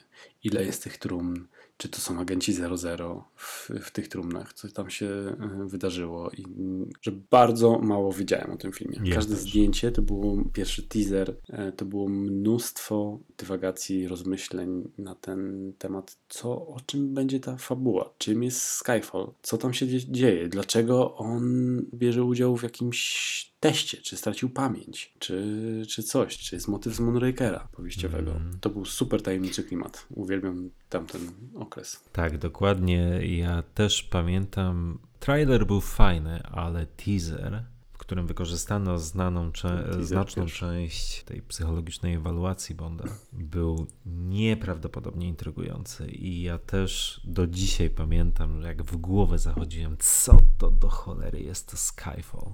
Co to jest? Z jakiegoś powodu, nie wiem czemu, ale ubzdurałem sobie, że Skyfall to jest nazwa jakiejś operacji, Dokładnie. nieudanej operacji wywiadowczej. Nie mam pojęcia, dlaczego akurat e, tak to sobie tłumaczyłem wówczas, ale faktem jest, że byłem e, cholernie zaintrygowany i nie jestem pewien, czy to, co sobie wymyśliłem, Nie byłoby lepsze. nie byłoby lepsze niż to, co dostaliśmy w gotowej wersji filmu. E, Jeśli nas e, słucha sam Mendes e, przy kolejnym błogosławieństwie i długim czasie pracowania nad scenariuszem, bardzo prosimy o telefon do Madziny Tadery. Trumny, świetne ujęcie, widać przez chwilę otwarte drzwi i tam na 4K w wersji Skyfall widać idealnie twarz Michaela G. Wilsona za O. drzwiami, która jest jednym z mniej zauważalnych e, jego cameo. Natomiast No, to ja przez 10 lat nie kojarzę, żebym to wychwycił. E, Ja chyba, wydaje mi się, że w, e, albo wiedziałem o tym, albo wychwyciłem to od razu w kinie. I dlatego od zawsze zwracałem uwagę na, na ten fragment. Natomiast o, nawet ostatnio, szukając jakichś informacji o cameo, gdzieś trafiłem na jakiś artykuł w e, internecie w, wyrzucający wszystkie cameo Wilsona i było napisane, że e, cameo ze Skyfall zostało wycięte. Może większa część została wycięta, natomiast przy tych otwartych drzwiach, przy trumnach ewidentnie stoi tam Michael G. Wilson. Natomiast jedno mnie bardzo ciekawi i to muszę zbadać, może ktoś z naszych słuchaczy wie i potwierdzi, albo ja po prostu źle to zrozumiałem, natomiast w James Bond Archives, w tej wielkiej księdze e, o realizacji wszystkich Bondów, e, mam zdjęcie wielkie ekipy, która stoi przy barze i przygląda się jak James pije te driny ze skorpionem na dłoni i podpis na tym zdjęciu, o ile mnie moja pamięć nie myli, jest tam napisane, że naprzeciwko Jamesa jest Michael G. Wilson. I jest tam jakiś koleś, który ma długie włosy i wygląda jak, jak on się nazywa, ten Czekaj, Weird Al... I- Jankowicz, No, Weird, jakoś tak. Alan Jankowicz chyba, tak? I przez chwilę mi przeszło przez myśl, kurde, czy to przypadkiem nie jest aż tak dobrze zakamuflowany e, Michael. Wilson? Muszę to jeszcze zbadać ten temat, ale e, wrócę z tą informacją. Natomiast dobra, bo już e, przez 10 minut gadamy o sekundzie sceny z, z trumnami, więc jedziemy dalej. Deszcz. Deszcz. Piękne ujęcie podjeżdżającego e, samochodu. E, M podjeżdża pod swoje mieszkanie i wbijamy do mieszkania M. Nie pierwszy raz w tej serii, ale nie jest, nie jesteśmy zbyt częstymi gośćmi w, w jej domu. No to skoro już tak idziemy w statystyki w dzisiejszym podcaście ewidentnie, to który raz widzimy deszcz w serii o Bondzie? Drugi? O kurde. Słuchaj, Drugi? teraz, teraz to mnie zabiłeś. No był w Quantum of Solace, tak więc Daniel Craig ma monopol chyba na kiepską aurę, ale w pozostałych erach Słuchacze nas tak zabiją. znie, znienawidzą, tak, z, z cyklu ciekawostki, które nigdy nikogo nie zainteresowały. Dlaczego Skyfall trwa tyle, ile trwa? Bo ci gości nawijają, który raz w serii o Jamesie Bondzie pojawił się deszcz. Marcin, szczerze mówiąc, y, kompletnie nie przyszło mi do głowy, żeby zgłębić ten temat, ale uwierz mi, że zrobię to. Chyba, że masz gotową odpowiedź. Nie, nie mam gotowej odpowiedzi. E, Z jakiegoś powodu, robiąc notatki, zapisałem sobie, że deszcz to jest rzadkość w tej serii i jakoś nie wróciłem do tej myśli później, ale skoro notatki mam przed sobą, no to z jakiegoś powodu pewnie to zanotowałem. Nie, faktem jest, było na pewno w Quantum of Solace, jest w Skyfall i nie wiem, gdzie jeszcze. E, W Casino. Royale. Znaczy w Casino Ale- Royale, ale nie w scenie z Bondem. Mhm. Dokładnie. I tak 15 minut później. Dobra, jeśli przypominacie sobie e, jeszcze jakąś inną scenę, rozgry która rozgrywa się w deszczu w serii o Bondzie, to zamieście komentarz czy na Facebooku, czy, czy na YouTubie. O, widzę, że tutaj Przemek zaczął się intensywnie myśleć. Teraz dzisiaj nie będziesz mógł zasnąć, dopóki nie przeanalizujesz wszystkich filmów pod tym kątem. Każdy film teraz puszczę na, chociaż nie, na, na przyspieszeniu maksymalnym nie, nie zauważę tego deszczu, więc maraton ponowny. Dzięki Marcin. Dobra, samochodem podjeżdża pod, pod jej dom. De facto jest to dom Johna Barrego. A tak, też ostatnio właśnie wyczytałem. Jeden, ym, tak, jego niegdysiejszy dom, tak. Mhm, mm, tylko też nie, nie do końca zrozumiałem, bo w jednym źródle czytam, że jest to były dom John, Johna Barrego, w drugim, że jest nieopodal domu Johna Barrego, albo w tej samej kamienicy, albo coś takiego. Ja wyczytałem w... Zapomniałem oczywiście ten tytuł książki, na który zawsze się powołuję. W każdym razie ja wyczytałem, że to rzeczywiście było kręcone w domu, w mieszkaniu, w apartamencie, który kiedyś należał do Johna Barrego. Mhm.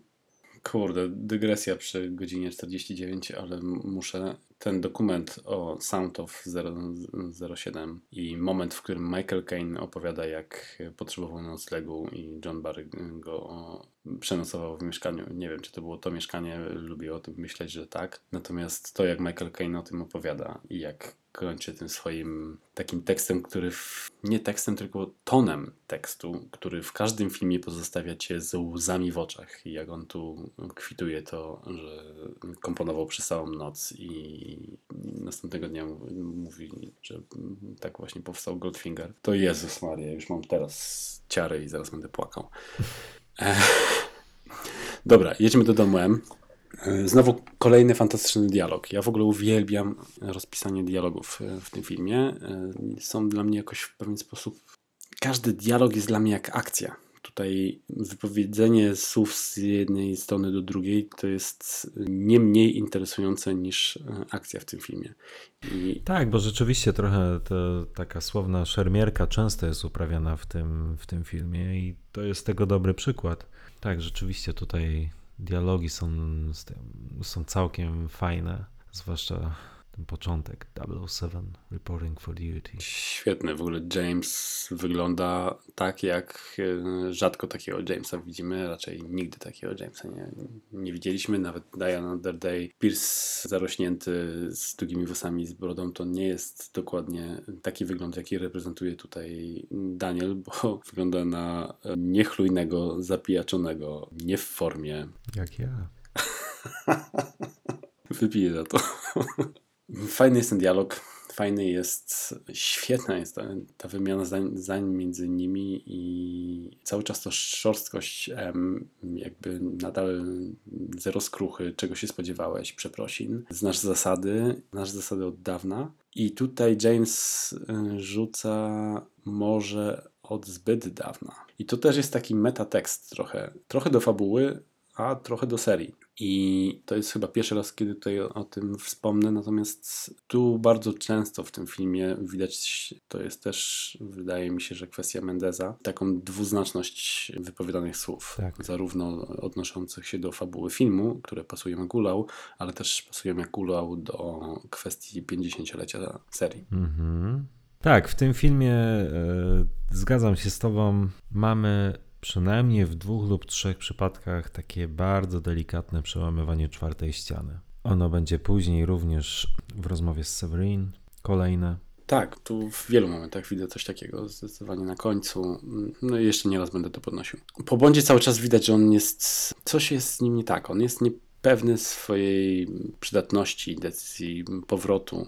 Wraca, bo MI6 zostało zaatakowane, co podnosi też M. Natomiast widać w nim cały czas taki jakiś wewnętrzny konflikt. Było to widać właśnie w łóżku z Heinekenem, e, z... w łóżku z Heinekenem.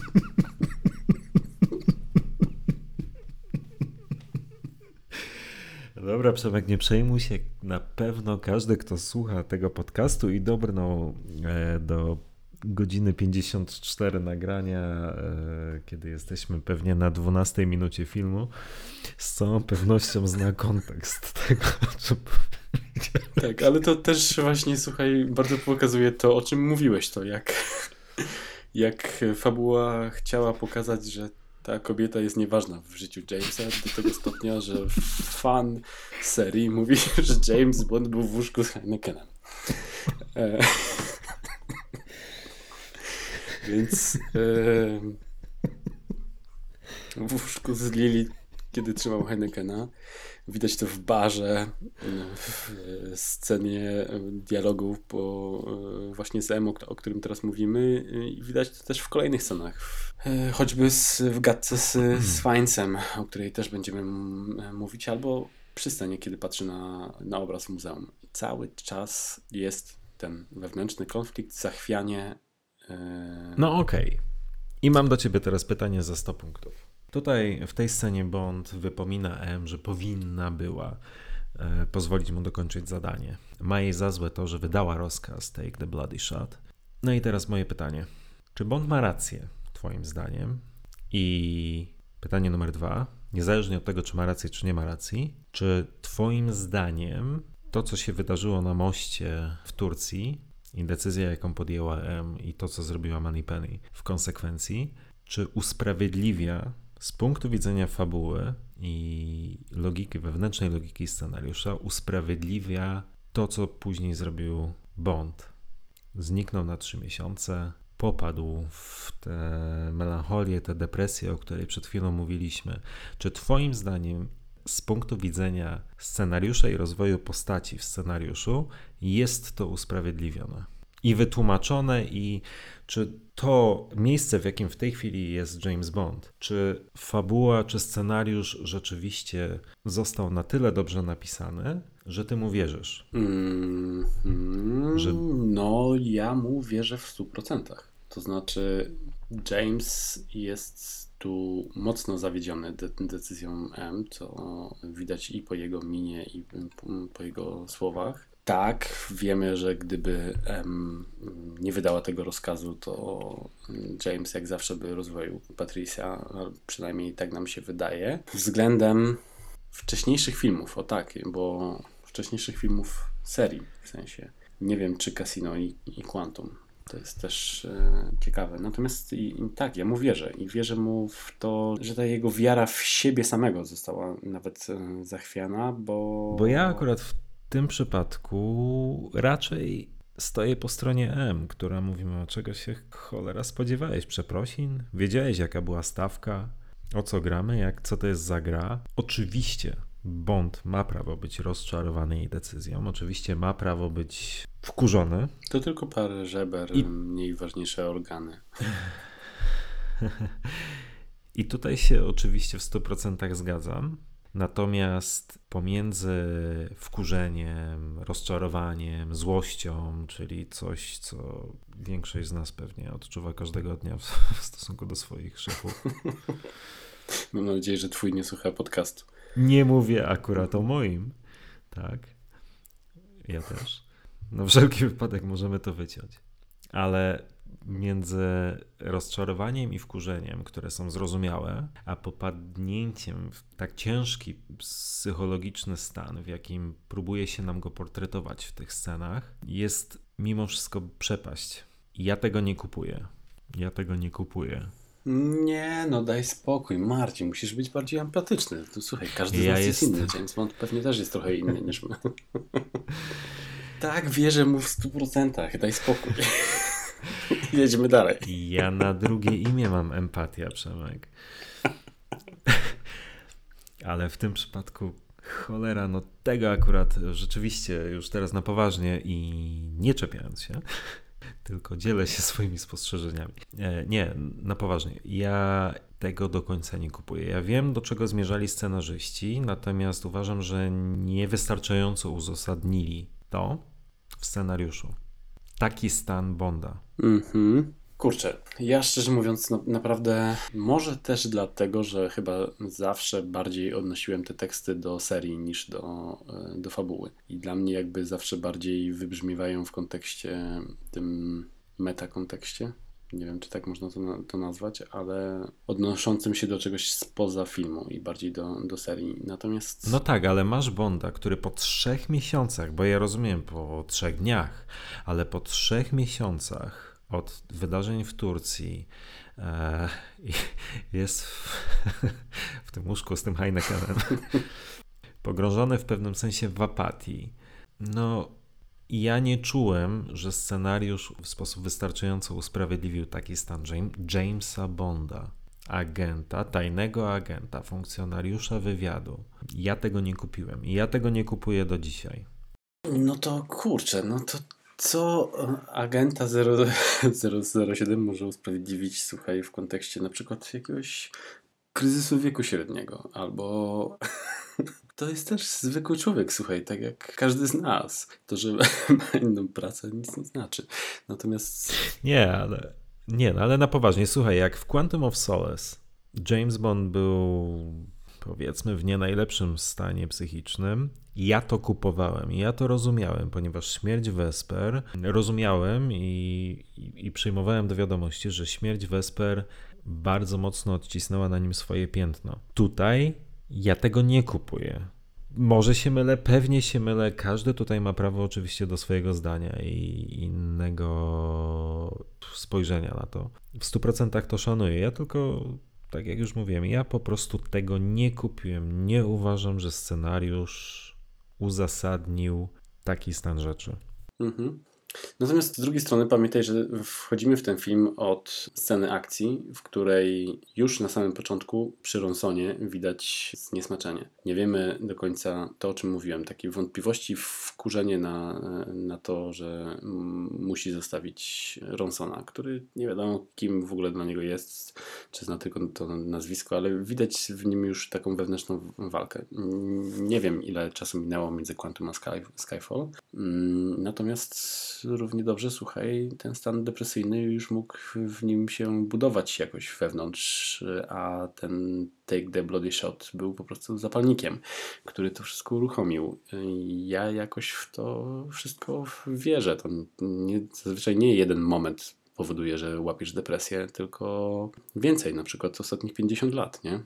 No, wytłumaczenie dobre jak każde inne, dlatego tak jak już mówiłem, tutaj każdy może mieć swoje zdanie i tutaj myślę, że nie ma jednego słusznego spojrzenia na te kwestie.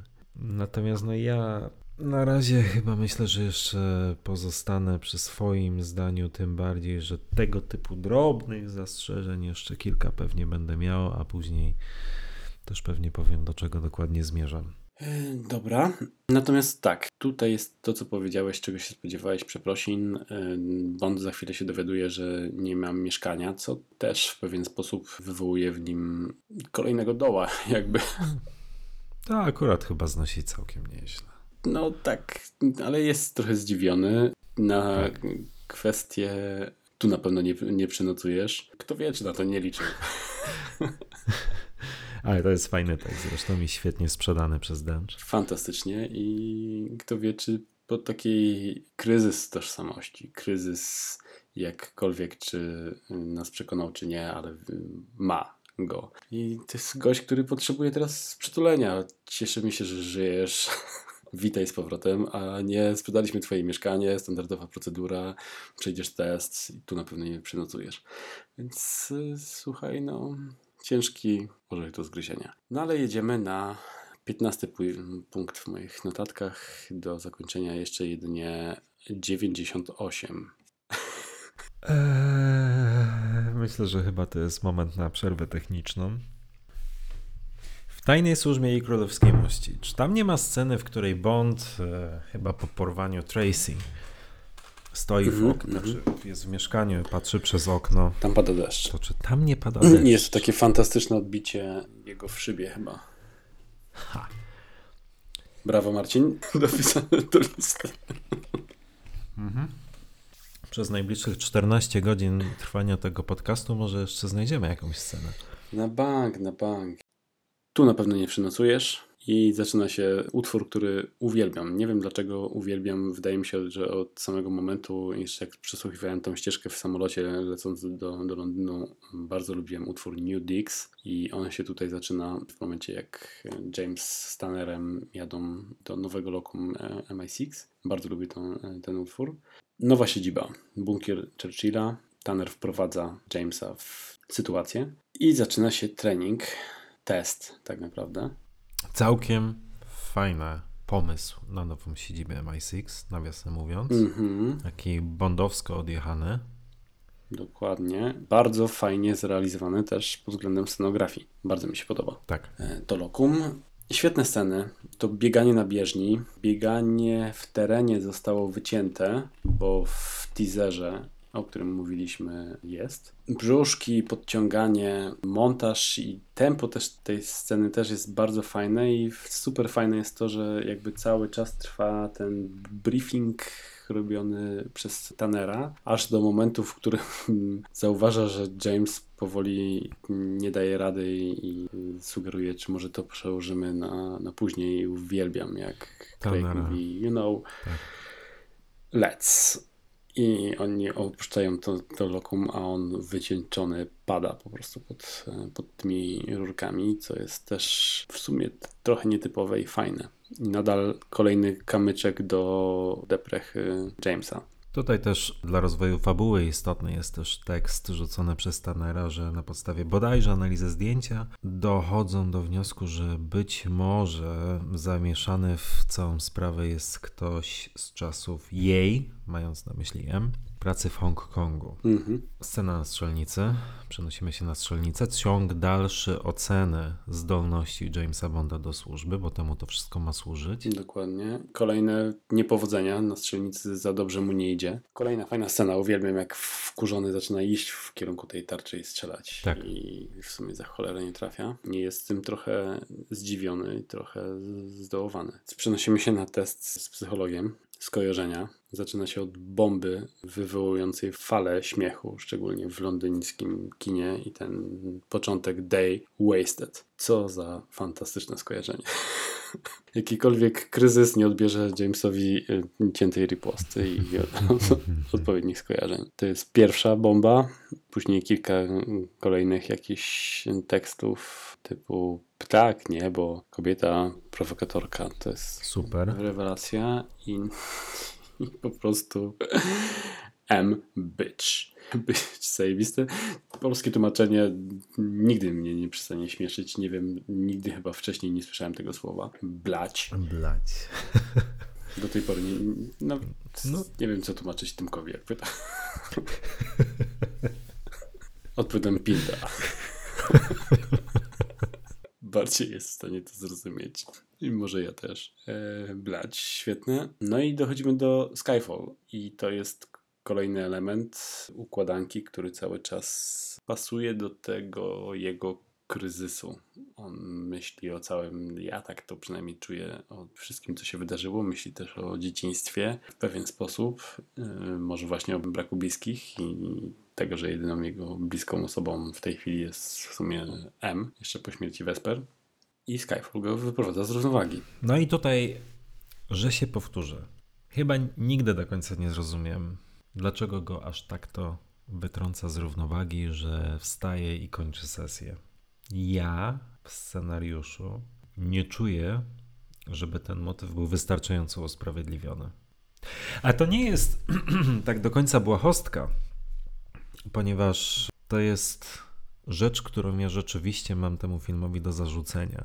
Takimi motywami, takimi psychologizmami, jak w tej scenie, w, o której rozmawialiśmy przed chwilą, czy tej na przykład. Ja zawsze odnosiłem wrażenie, że on, czyli ten film, próbuje udawać, że jest czymś więcej niż jest w rzeczywistości.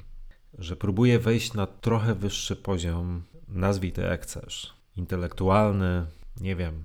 Ma wzbudzać refleksję, ma pobudzać struny, których inne filmy nie pobudzały, bo wiadomo, film o Jamesie Bondzie to jest przede wszystkim kino akcji, nie mając nic złego na myśli. Skyfall, takie odebrałem za pierwszym razem, próbowało mi wmówić, że jest czymś więcej. Jest to o tyle dla mnie istotne, że w tym momencie ja podniosłem poprzeczkę oczekiwań. Okej, chcesz, żebym cię uważał za, za coś więcej, za coś lepszego, z pewnego punktu widzenia oczywiście, za kino bardziej intelektualne, za kino bardziej e, o większej złożoności emocji, to zrób to jak należy. Tutaj chyba wydaje mi się, jest główny powód, dla którego nasze spojrzenie na Skyfall tak diametralnie się różni. Różniło przez wiele lat. Bo to powiedziawszy, ja automatycznie podniosłem poprzeczkę. I ty często nie rozumiesz i za chwilę też pewnie będziesz przewracał oczami, jak jeszcze pewne niedociągnięcia scenariusza będę wytykał. Patrzysz na to z zupełnie innego punktu widzenia, natomiast ja osobiście zawsze uważałem, że ten film chce sprawiać wrażenie, że jest czymś wyjątkowym. Okej, okay, fajnie, że podjęliście rękawice, ale zróbcie to tak jak należy. To, o czym mówiłem przed chwilą, czyli ten stan psychiczny, w którym jest Bond, moim zdaniem nie jest wystarczająco uzasadniony, żebym ja go kupił. Tu ja nie kupuję tego, że e, facet w średnim wieku, który służył w SAS czy SBS, przepraszam, w Special Boat Service, który jest wieloletnim funkcjonariuszem służb specjalnych, który jest tajnym agentem, który jest agentem 00, jest tak głęboko straumatyzowany faktem straty rodziców w wieku 10 lat, że na wspomnienie o tym przez psychologa, którego zadaniem jest dokonanie jego psychologicznej ewaluacji, co jest abecadłem i podstawą przyjęcia w ogóle do służby. Nawiasem mówiąc, ten psycholog nazywa się Dr. Hall. To nie pada w filmie, ale w scenariuszu. Ze scenariusza wiadomo, że to jest Dr. Hall. Tak więc to Dr. Hall wspomina o domie, w którym mieszkał Bond. I to pobudza w nim jakąś taką refleksję, że postanawia zakończyć sesję. Czemu? To nie jest trauma sprzed miesiąca, to nie jest trauma sprzed pół roku. Trauma z dzieciństwa. Ja oczywiście doceniam i rozumiem istotę traum z dzieciństwa, ale tu się nam to próbuje i, i okej, okay, możemy nawet iść w tym kierunku. Spoko. Tylko no tutaj nagle się wyciąga to jak królika z kapelusza. Znasz Bonda od 50 lat, albo przynajmniej od kilku, jeśli uznać e, erę Daniela Craiga jako zamkniętą całość. I tutaj nagle, wiesz, próbuje się nam pyk wmówić, że, że nazwa posiadłości, w której mieszkali jego rodzice, wyprowadza go z równowagi. No, no ja tego nie kupuję. Po raz kolejny, ja tego nie kupuję. I myślę, że ja powinienem to kupić, jeśli idziemy w tym kierunku. Mhm. No, myślę, że powinieneś.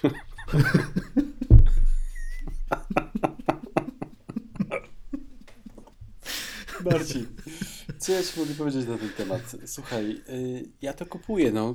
Przelało się, no. Po prostu gość może gdzieś to dusił w sobie, może nawet o tym nie wiedział, że dusi to w, w sobie, ale to jest z życia wyjęte. Słuchaj, ja też mogę mieć taki motyw, gdzie za 10 lat zacznę siedzieć po kątach i płakać i okaże się, że to wszystko przez to, co się stało w moim dzieciństwie, no. Tak bywa. A że to sięgnęło Jamesa, ok nie znaliśmy go od tej strony. No nie znaliśmy uważam... go od tej strony i w tej chwili w ciągu pięciu minut film nam sprzedaje dwie różne właściwie traumy, jak ją przeżywa, bo tom z dzieciństwa i tom sprzed trzech miesięcy.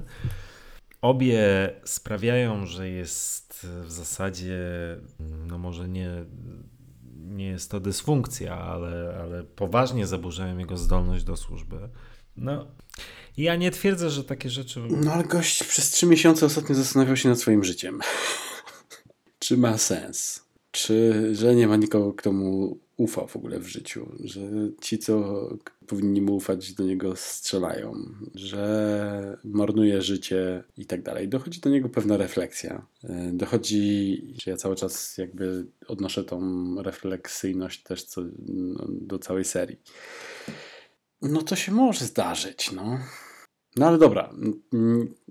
Ja cię nie przekonam, ty mnie nie przekonasz. Słuchaj, ja nawet nie chcę powiedzieć, ja nawet nie chcę powiedzieć, że to się nie może zdarzyć, że to się nie ma prawa zdarzyć, że, że przeżywanie traum jest niewyobrażalne w filmie o Bondzie. Tylko scenariusz powinien to sprzedać w sposób taki, że ja to kupię. A ja tego nie kupuję, ponieważ uważam, że to jest i to i to, o czym mówiłem wcześniej, jest jak królik wyciągnięty z kapelusza na potrzeby danej sceny, która dzięki temu wygląda efektownie, nie przeczę, bo ta demonstracyjne jego wstanie od stołu, powiedzenie done, to jest świetne z filmowego punktu widzenia. Świetnie się prezentuje, ale ja nie czuję, że jest to uzasadnione scenariuszowo. Ja wymagam, co za chwilę zobrazuję na może trochę bardziej oczywistym przykładzie. Ja wymagam, żeby nie sprzedawano mi w scenariuszu rzeczy, których się nie da uzasadnić albo nie wystarczająco satysfakcjonująco udaje się uzasadniać. Nie wiesz, jak coś pokazać, to z tego zrezygnuj. Ale do tego jeszcze wrócę. Przy innej okazji. Jedziemy, jedziemy dalej. Dobra, jedziemy dalej. M- Mallory kwituje całkiem fajnie. Idzie mu całkiem dobrze. Idzie mu dobrze.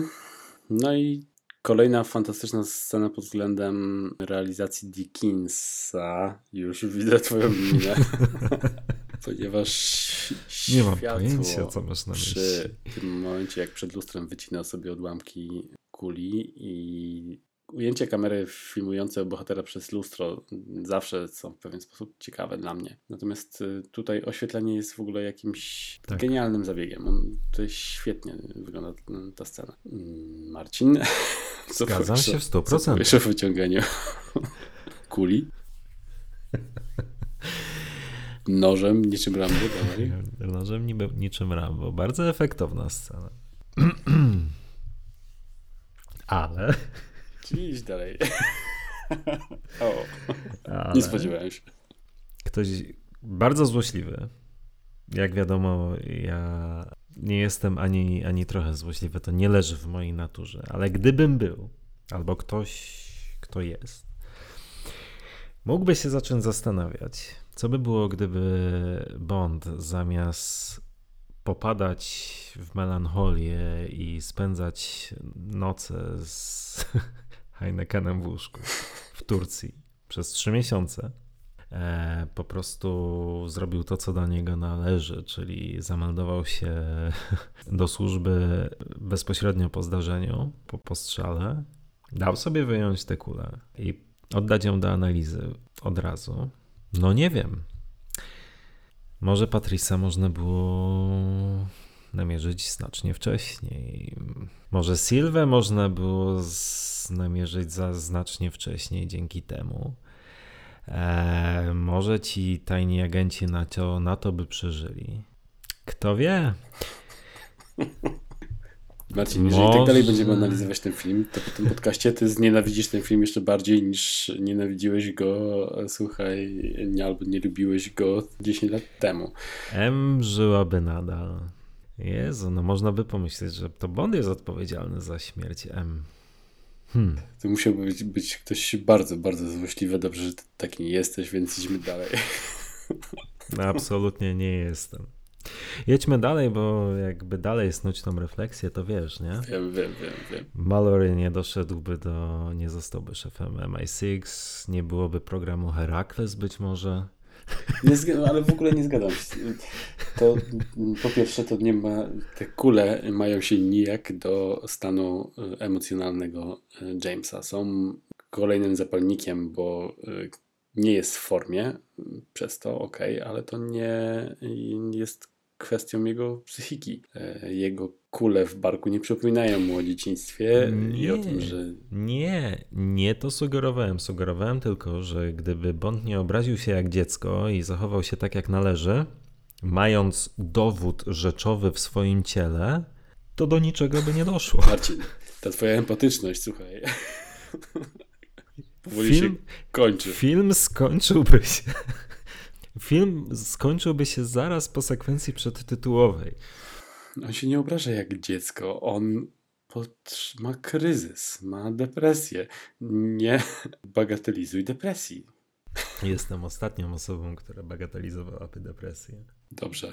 Idziemy dalej. For her eyes only. Kolejny, kolejny albo pierwszy, czy już wymienialiśmy jakiś motyw nawiązujący do przyszłości serii? Fajne, lubię to.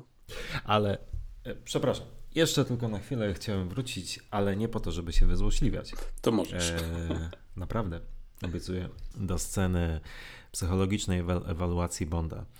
ponieważ e, chciałem zwrócić uwagę na naprawdę drobiazg, ale drobiazg, który uwaga, uwaga, uwielbiam, czyli pracę kamery w tej scenie. W pewnym momencie, jak Bond zaczyna udzielać odpowiedzi na pytania doktora Hola, kamera w taki bardzo, bardzo powolny i dyskretny, dyskretny sposób zaczyna się zbliżać, e, przybliżać na jego twarz. Nie wiem dlaczego, co, co jest tak wyjątkowego w tym ujęciu, ale uważam, że jest ono wyjątkowe. Chociaż nie potrafię tego uzasadnić i uargumentować, ale tak idealnie powolne jest tempo tego zbliżenia, które w fantastyczny sposób współgra ze słowami i odpowiedziami Craiga, że to ja nie wiem, czy to nie jest jedna z, jedno z moich ulubionych ujęć i jedno z ulubionych prac kamery w tym filmie. Chociaż można by wybierać bez liku i ja wiem, że to jest pierdoła i duperela, ale ten najazd na twarz Craiga w tej scenie ja po prostu uwielbiam. Mhm. To jest fantastyczne. To jest fantastyczne nie, nie, nawet nie tylko w Skyfall, tylko e, w całej serii bardzo często mamy takie jakieś mini drobnostki, na które e, czasami ktoś w ogóle by nie zwrócił uwagi, e, natomiast dla nas są to bardzo ważne rzeczy i super. W tym filmie też mam kilka takich. To też jest rzeczywiście kunszt Dickinsa i tego, na co my lubimy zwracać uwagę. Super. For Her Eyes Only odłamki do analizy i dalej jedziemy do sceny e, rozmowy z Eve. Kolejny dialog, który, no nie wiem, może komuś przeszkadzają te jakieś ciągłe utarczki słowne i tak dalej. Dla mnie e, znowu jest kolejny kunszt dialogu, który uwielbiam. Chemia między Danielem Craigiem a Naomi Harris jest dla mnie po prostu namacalna. Uwielbiam, kiedy oni są w dwójkę na, na ekranie. Co prawda tutaj uwielbiam ktokolwiek jest na ekranie. Natomiast Naomi Harris w tej scenie wygląda najlepiej z wszystkich scen w Skyfall. Ma fantastyczną spódniczkę, fantastyczną koszulę. Wygląda zjawiskowo niesamowicie jeszcze na tych obcasach. Craig ma zajebisty garnitur, ten zarost lekki jest fantastyczny i to jest jeden z w sumie pierwszych Bondów, kiedy y, Bond będąc y, na tyle eleganckim, o tak, jednocześnie pozwala sobie na, y, na wygląd taki, jaki ma tutaj, który jeszcze przez parę scen będzie się ciągnął. No i gadka między nimi, otoczenie, to biuro, to przejście przez MI6, to rzucanie sobie tekścików wbijających delikatne szpile, ale jednocześnie będących flirtem, jest fantastyczne. Uwielbiam.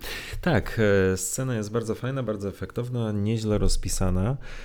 Można wprawdzie dyskutować, czy If Moneypenny nie została trochę kozłem ofiarnym po operacji po Turcji, ponieważ e, no, faktem jest, Craig też dał, znaczy, przepraszam, Bond też dał dupę i w zasadzie zostaje przyjmowany z otwartymi ramionami. M, o tym już rozmawialiśmy.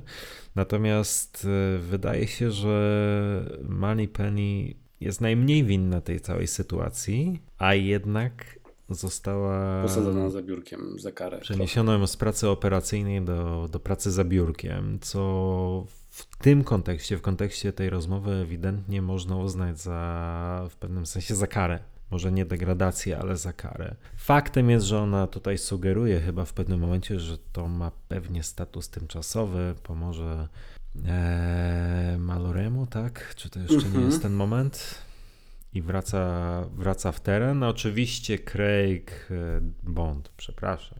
Oczywiście Bond sugeruje, że e, no, praca w terenie może nie jest dla każdego i tak dalej, i tak dalej. Tak, to jest trochę nie fair. Trochę mi to mhm. nie gra, to jest trochę nie fair, to jest dość mocno nawet nie fair, że je, naprawdę faktycznie wydaje się ona być najmniej winna całej tej zaistniałej sytuacji, a przynajmniej na tym etapie filmu to ona poniosła największe konsekwencje tego zdarzenia. Zgadza się, jest, jest to trochę nie fair i tutaj y, kontekst kobiet trochę kuleje. E, nie jest to pierwszy raz, kiedy kontekst kobiet kuleje w tej serii, mm -hmm. natomiast to jest 2012 rok i może już nie powinien kuleć. Tak. E, to jest też kwestią po prostu pójścia na łatwiznę w wprowadzeniu postaci Man- Manny Penny i usadzeniu jej za biurkiem. Natomiast mm, ewidentnie nie musiało się to wiązać z niepowodzeniem akcji w terenie, które tak naprawdę nie było niepowodzeniem, bo ona sobie zajebiście radziła no, w, terenie, moim zdaniem. No tak, nie mam tu, nawet nie chcę tego bronić, to, to jest trochę nie fair. Niemniej uwielbiam a propos mikromomentów, moment, którym mówi na twoją obronę fruchomy cel trudniej trafić. Odchodzi z tym tekstem niby na zakończenie, ale If nadal rzuca keep moving i, i jest ten uśmiech Craiga Tak. i jej. I Znaczy, chemia między tymi dwoma aktorami jest e, fantastyczna. To jest bardzo mocny atut tego filmu. dokładnie tak. Cięcie i całe biuro poszło z dymem, a to cholerstwo musiało przetrwać. E, Kolejny fantastyczny tekst, e, kolejny wybuch śmiechu w kinach i kolejny tak naprawdę ważny, a tak naprawdę bardzo ważny szczegół i element filmu, który zostanie wykorzystany na końcu i który bardzo dużo mówi nie tylko o Bondzie, tylko też o całej serii. Ale do tego e, przejdziemy i to jest ten, przejdziemy na końcu, albo in, inaczej do tego wrócimy na końcu, ale to jest e, zapoczątkowanie, tak naprawdę drugie pojawienie się tego Bulldoga na ekranie, bo pierwsze było już widać chyba w, przy pisaniu nekrologu. Wiadomo, że był w biurze, tu wiemy, że przetrwał i na końcu go zobaczymy, natomiast do puenty na ten temat dojdę później. Ralph Fiennes, którego bardzo lubię w roli Mal- Malorego, tutaj ta scena między nimi też jest świetna i to kiedy mówi one question, po co wracać, nie? I to jest kolejny jakby moment, w którym widać że James sam się zastanawiał, że widać, że to rozważał, że może nie chce wracać, albo nie ma dobrej odpowiedzi na to. Nie jest do końca pewien, czy dobrze w ogóle zrobił, że wrócił. Zaczynają się uwagi na odnośnie wieku, i tu możemy wrócić do, do tego tematu, ile czasu minęło między Quantum a, a, Skyfall, bo trochę czasu musiało upłynąć. Tak, to też przez wiele lat był jeden z zarzutów, albo jedna z rzeczy, którą miałem za złe temu filmowi, bo hmm, bardzo mocno w tym filmie podkreślany jest wątek starzenia się, e, starości. Oczywiście to wszystko jest też przez pryzmat e, przygotowania pożegnania z rolą przez Judy Dench. Przynajmniej ja to zawsze tego mm, rozumiałem. W to wszystko gdzieś wplątany jest James Bond, którego i tutaj wracamy do tego, to o czym mówiłeś, to, że on jest tak, e, ma zarost, ten zarost jest już przypruszony siwizną, to nie jest przypadkowe, to ma, on po prostu ma wyglądać w tym filmie starzej, dzięki tym wszystkim zabiegom. I teraz ja doceniałbym taki zamysł na ten film, czy taki leitmotyw filmu, ale nie w sytuacji, w której my mamy w 2006 roku Casino Royale, w 2008 roku Quantum of Solace, które dzieje się bezpośrednio po zakończeniu Casino Royale i nagle pach, mamy Skyfall, które tak mocno podkreśla wątek starzenia się, starości. e, Przecież nawet w tej scenie Mallory podkreśla, że to jest zabawa dla młodych, czy nie zabawa, gra, tak? Young Man's Game. Tego też nigdy tak do końca nie kupowałem. Ja zawsze to rozpatrywałem bardziej pod kątem przygotowania gruntu pod odejście Judy Dench. Natomiast postać Jamesa Bonda była moim zdaniem zawsze trochę ofiarą tego założenia. I tutaj rzeczywiście wygląda tak, jakby między Quantum of Solace a Skyfall minęła cała era, której nigdy nie zobaczyliśmy i czego cholera żałuję. Tak, ja też tego bardzo żałuję w idealnym świecie między Skyfall a Quantum, jeżeli chcemy zachować ciągłość fabuły, to mija nam jeszcze cztery inne e, odcinki z Craigiem. Dokładnie. Ale ich Tak. nie ma. I to by miało faktycznie ręce i nogi, a tutaj to jest takie zawsze dla mnie było wymuszone. Niepotrzebnie No ale z wymuszone. drugiej strony Przyjęli sobie założenie, chcieli tak zrobić, no okej, spoko, no ale za szybko, za szybko. Ja nigdy o tym nie miałem pretensji. E, szczerze mówiąc, jako mm, po pierwsze, znowu wracam do tego, do tej kwestii meta. Mm, 50 lat se, e, serii. Wkraczamy w wiek, w którym część osób coraz częściej zadaję pytanie, czy ta seria w ogóle dalej ma, ma sens. Czy to już nie trwa jednak, jednak za długo. Motyw z wiekiem głównego bohatera uważam, że się zgrywa idealnie z, z tym kontekstem. Craig ma 43 lata. Jeżeli chcemy wracać do Rogera Mura, który udawał Mokosa, a już na takiego nie wyglądał, to też było dosyć nie na miejscu i, i w pewien sposób śmieszne dla co, po niektórych, no bo jak taki dziadek mógł biegać i wyczyniać takie rzeczy na, na ekranie, jak, jak Roger. Tu idziemy no, z duchem czasu. 43-letni tego typu agent MI6 nie jest już mokosem, więc po co udawać, że ma lat 30? Okej, okay. realnie ten czas rzeczywiście minął za szybko i jeżeli chcemy porównywać to do poprzednich filmów, no to nie ma jak tego porównywać, tym bardziej, że Quantum się dzieje jakby 5 minut czy 10 minut po zakończeniu Casino, gdzie dopiero zaczyna karierę. Tu przeskakujemy na zupełnie inny etap filmu. I mm, świetnie mi się to broniło kiedyś i broniłoby mi się o wiele lepiej, gdyby kolejne filmy nie były powiązane e, fabularnie e, z tymi historiami. Skyfall odstaje od Casino, Quantum, Spectre i No Time to Die.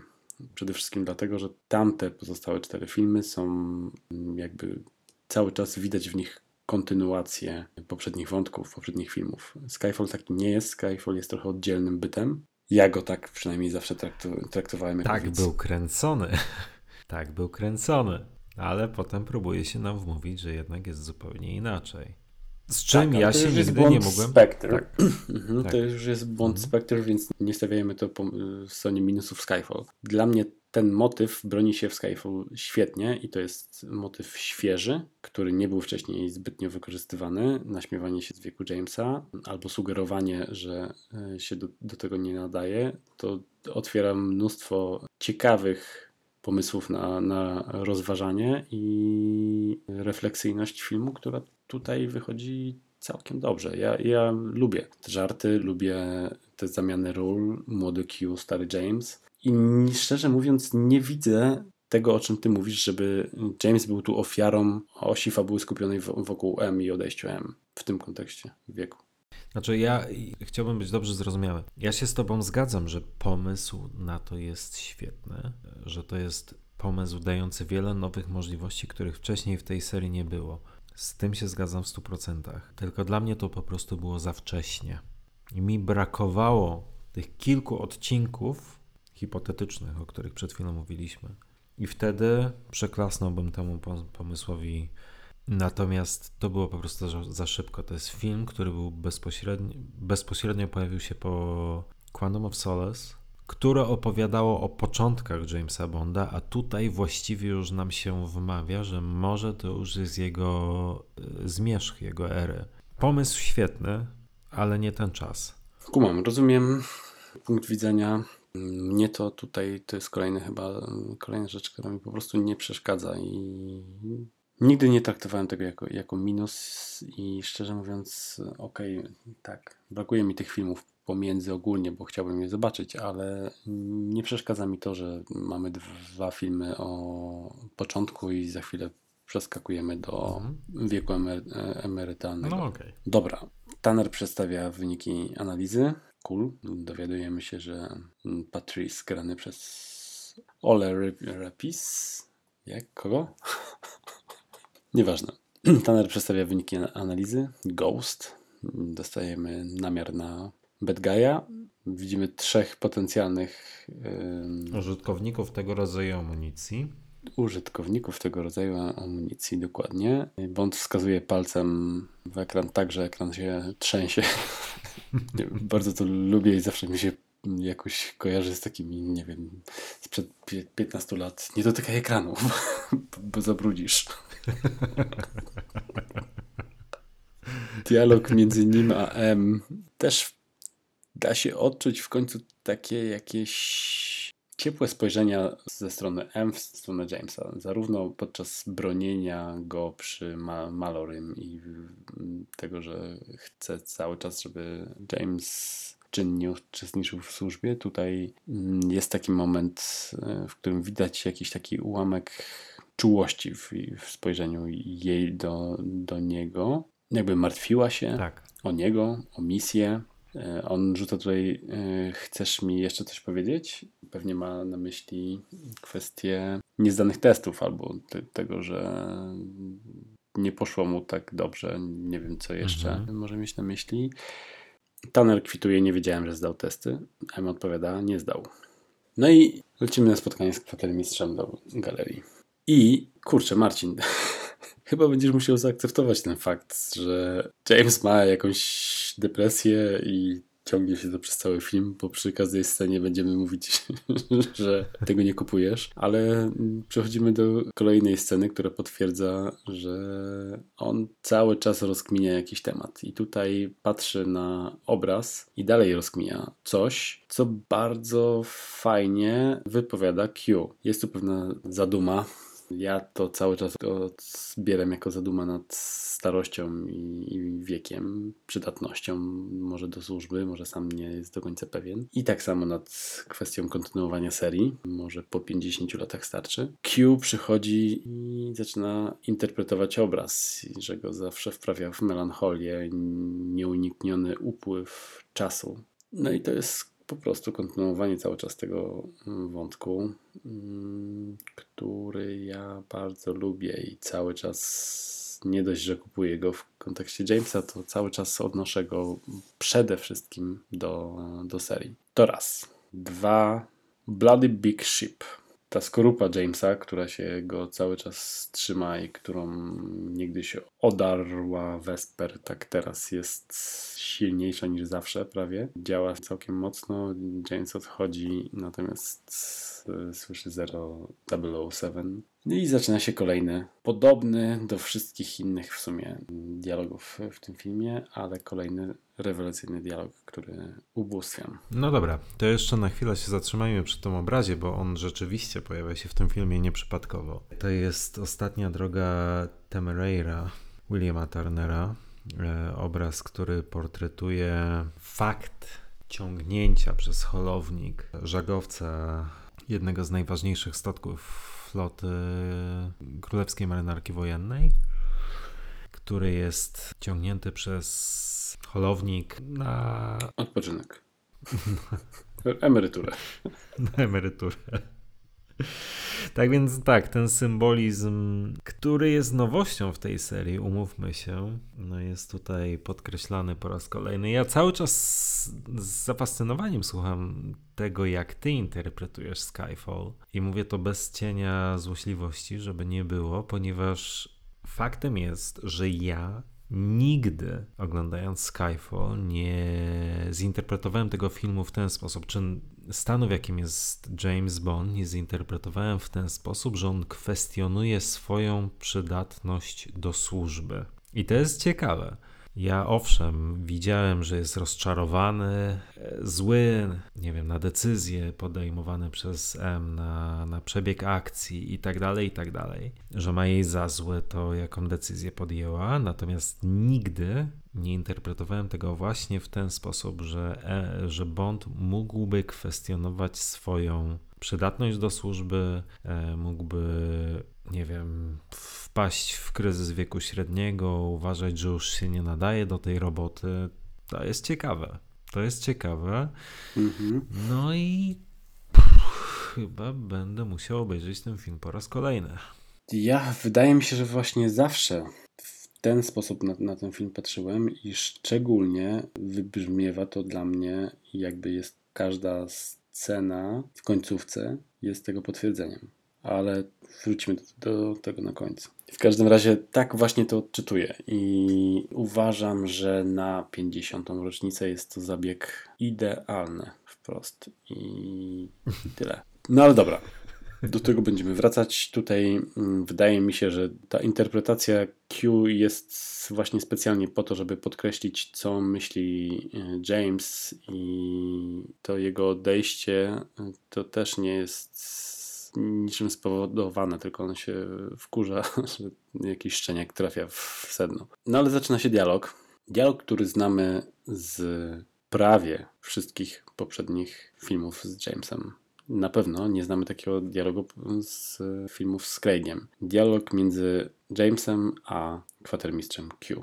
Zawsze niesamowicie ważna postać dla, dla serii od drugiego odcinka. Zawsze Q był tym starszym panem z działu z, z gadżetami, w którym też były takie, takie napięcia między naszym głównym bohaterem, ale ten wiek grał zupełnie odmienną rolę i tu jakiś młodzik dostawał gadżety, który niszczył i, i, i dostawał reprymendy od, od, starszego kolegi z działu Q Branch. Tu jest zupełnie e, odwrócona rola i Q jest młody. Są kolejne przytyki do, do wieku. Kolejny fajny dialog, bo tak naprawdę te słowa rozpisane odnośnie y, siedzenia w piżamie i popijania Earl, Greya i zrobienia przez rok o wiele więcej niż on w polu jest po prostu fantastyczne, a skwitowanie to, do czego ci jestem potrzebny i Q odpowiada, czasami ktoś musi nacisnąć spust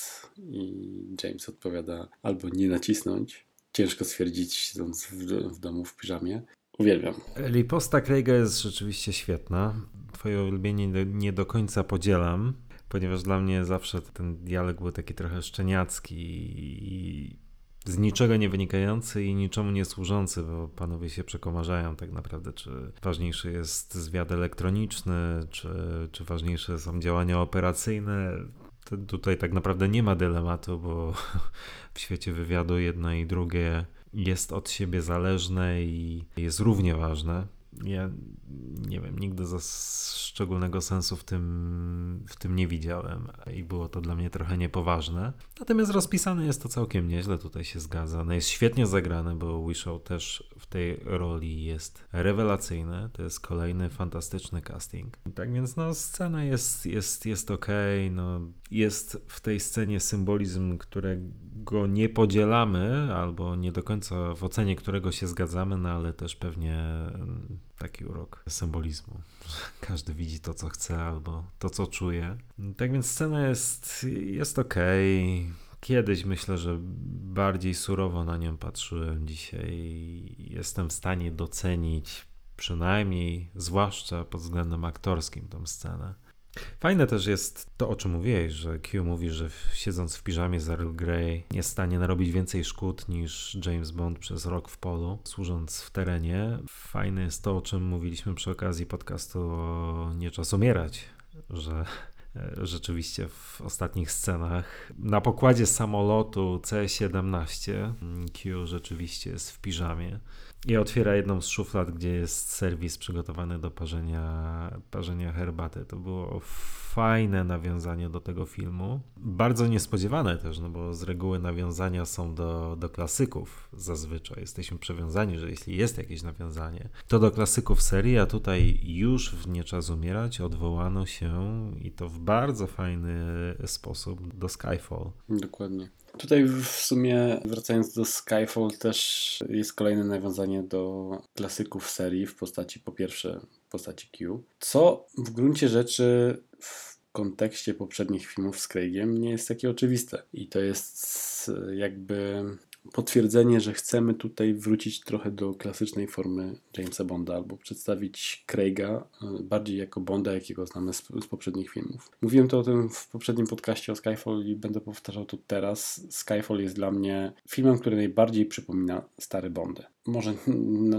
na pewno nie w kwestii refleksyjności, ale tego, jak ten film płynie, jak jest realizowany, jak jest w pewien sposób e, schemat e, powtarzany pod względem właśnie choćby Q. Przemieszczania się między lokacjami i taki, takimi też e, prozaicznymi rzeczami, jak James wchodzący do muzeum, James przemierzający jak, jakieś rejony, pływający w basenie, jakieś takie mało istotne rzeczy pokazujące Jamesa. Bardzo to lubię w, w, tym filmie. Samo tempo filmu, mimo tego, że w scenie przedtytułowej, przednapisowej zawrotne, to jednak też nie da się tego odczuć. To nie jest tempo Quantum of Solace. I to, co teraz o czym teraz opowiadamy, to jest, słuchaj, 3 godziny 33 minuty, a po e, sekwencji przedtytułowej w sumie jeszcze nie mówiliśmy o żadnej akcji. To na razie mówimy cały czas o jakichś takich sekwencjach zawiązujących fabułę, o dialogach, przede wszystkim mnóstwo dialogów, które są super fajne. Lubię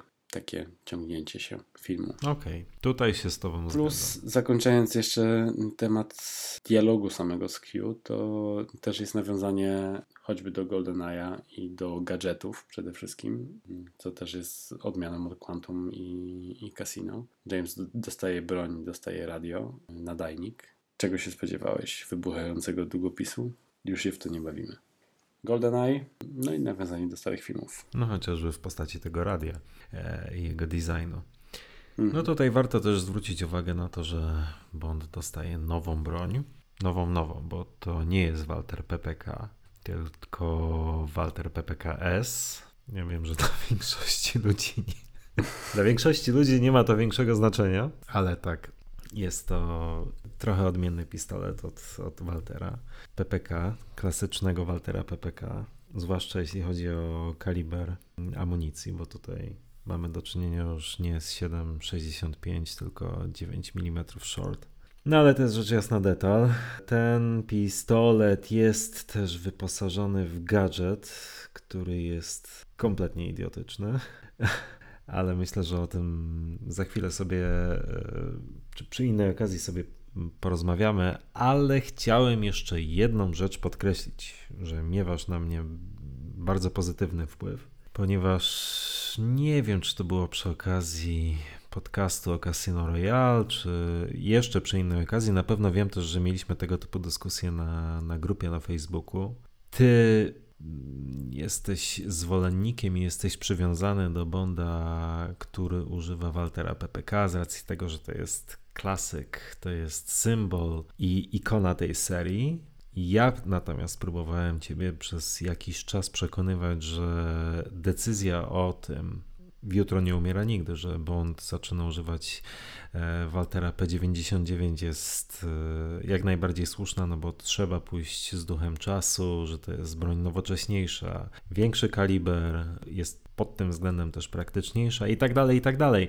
Nie do końca, znaczy nie do końca, w ogóle nie mogliśmy się w tej kwestii jakby porozumieć, pogodzić, ale wiesz co, w ostatnim czasie muszę przyznać Ci rację. Walter P99 jest e, świetną bronią i na swój sposób pasowała do Bonda lat 90., do Bonda lat 2000, ale jednak to Walter PPK jest bronią Jamesa Bonda. Wow. Widzisz, tak, tak więc masz na mnie zadziwiająco dobry wpływ. No pod i... względem estetycznym ta broń jest na pewno, na, na pewno ładniejsza. Ja nie kłócę się z tym, że e, siła rażenia jest gorsza, natomiast e, ta broń jest bardzo elegancka. Wygląd, opływowość kształtów, e, rozmiar to jest na, naprawdę piękna sprawa. Ale jeszcze jedno chyba chciałem poruszyć w tej rozmowie i wiem, że będziemy poruszać ten temat później, Natomiast James Bond dostaje gadżety. Wiem, że nie jesteś fanem gadżetów, natomiast to jest motyw, który był powtarzany przez wiele, wiele, wiele odcinków tej serii. I każdy tak naprawdę gadżet w tych filmach był przedstawiany po to, żeby go później użyć. I z reguły, jakkolwiek wymyślny byłby ten gadżet, to James zawsze znajduje się w takich sytuacjach, gdzie akurat się on przyda. Nie inaczej jest tutaj w Skyfall, o czym będziemy rozmawiać później. Tutaj Skyfall jest też o tyle mm, dziwnym przykładem, nieprzemyślanym scenariuszowo, do którego dojdziemy w, w Szanghaju, że jest ciężko to bronić. Natomiast to jest kolejny jakby motyw przywracający klimat starych filmów. Ja to bardzo lubię i bardzo lubię to, że te gadżety nie są jakieś super wymyślne. To jest mini nadajnik, no i tak naprawdę broń. No, broń, mamy teraz każdy laptop z odciskiem mm, palca albo FaceTime, face kamerą. No tak, tylko że po pierwsze ten mini nadajnik tak naprawdę nie jest mini On był mini w 63 roku w Goldfingerze, natomiast nie w 2012 roku, e, ale to jeszcze jestem w stanie przeżyć jako ukłon w stronę klasyki serii. Natomiast z pistoletem mam podwójny problem, bo z jednej strony w momencie, w którym Q mówi, że pistolet jest e, wyposażony w czujnik linii papilarnych, no to już z góry wiem, jak zostanie wykorzystany i jak, jak się potoczy akcja z tym pistoletem w roli głównej i tak faktycznie się stanie. Personalna a po drugie, wizytówka. tak, a po drugie to jest po prostu głupie, bo nadrzędną cechą broni jest jej niezawodność. Bo dlaczego Bond musiał zmienić beretę na Waltera w Doktorze No? Dlatego, że mu się raz zacięła i nagle dostaje Waltera PPKS, który jest wyposażony w czytnik linii papilarnych, e, a czytniki linii papilarnych, no każdy z nas ma doświadczenie. Jedne działają lepiej, drugie działają gorzej. I nie wiem, masz zamoczony, zabrudzony albo jakkolwiek palec i już masz problem. Nie działa w rękawiczkach i mówię o tym nieprzypadkowo, bo za chwilę będziemy jeszcze się z tego nabijali, że tutaj twórcy się sami zapędzili e, w kozi róg tak więc no to jest po prostu nonsensowny gadżet, to znaczy czytnik linii papilarnych w pistolecie jest kompletnie poronionym pomysłem, który służy tak naprawdę tylko i wyłącznie do wykorzystania w jednej scenie, która absolutnie nie jest tego warta. I to był mój główny zarzut względem tego konkretnego gadżetu. Wszystko możesz robić, ale no no nie, no to, to jest bez sensu, to jest kompletnie bez sensu.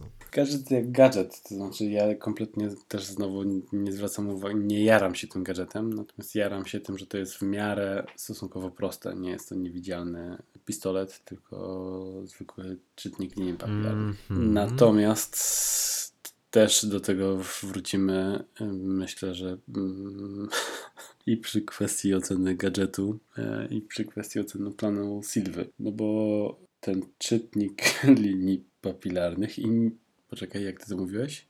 Nie, żebym się czepiał, ale gdyby nie ten czytnik linii papilarnych, to plan Silwy by nie wypalił. Bo facet, który trzymał ten pistolet i strzeliłby w Jamesa bez czytnika linii papilarnych, by go zabił, a Silva by nigdy nie wylądował w więzieniu. Po prostu.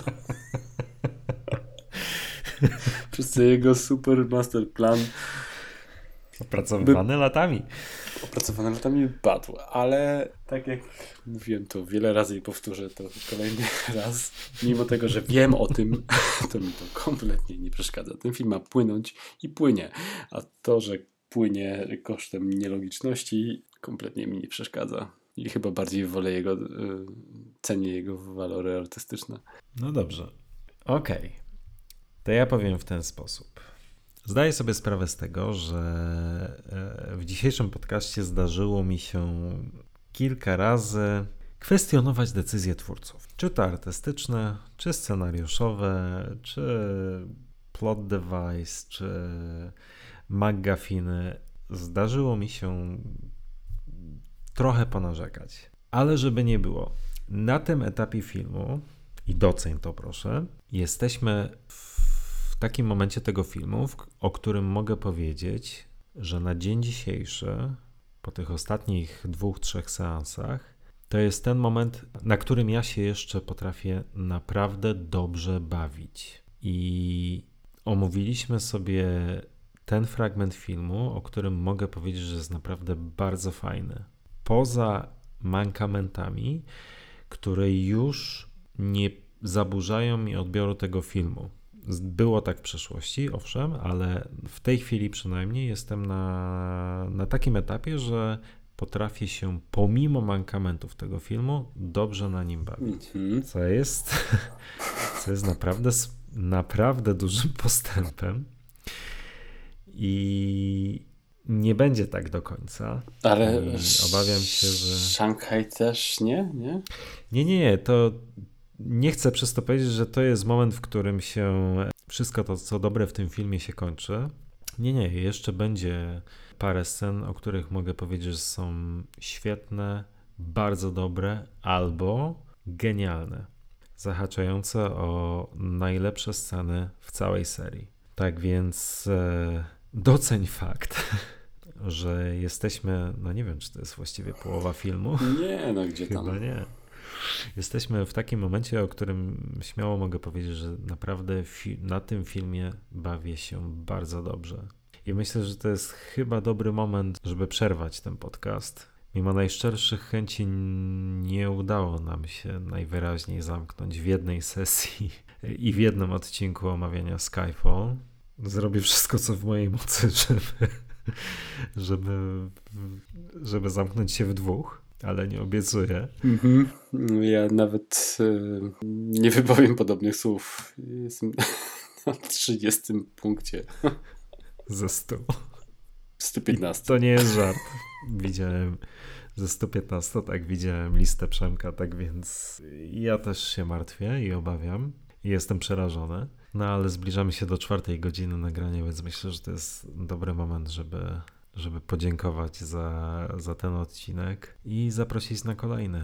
Dokładnie. Niemniej, z jednej strony jest mi trochę głupio, że tak długo będzie trwał ten e, odcinek, z drugiej strony Skyfall jest dla mnie na tyle ważny, że bardzo się cieszę, że tyle o nim gadamy, nawet jeśli gadamy o nim czasami.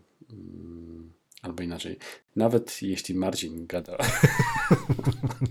o nim nie tak, jak chciałbym to słyszeć, to i tak e, sprawia mi to wielką radość i cieszę się, że e, poświęcamy mu tyle czasu. Mam nadzieję, że wy również.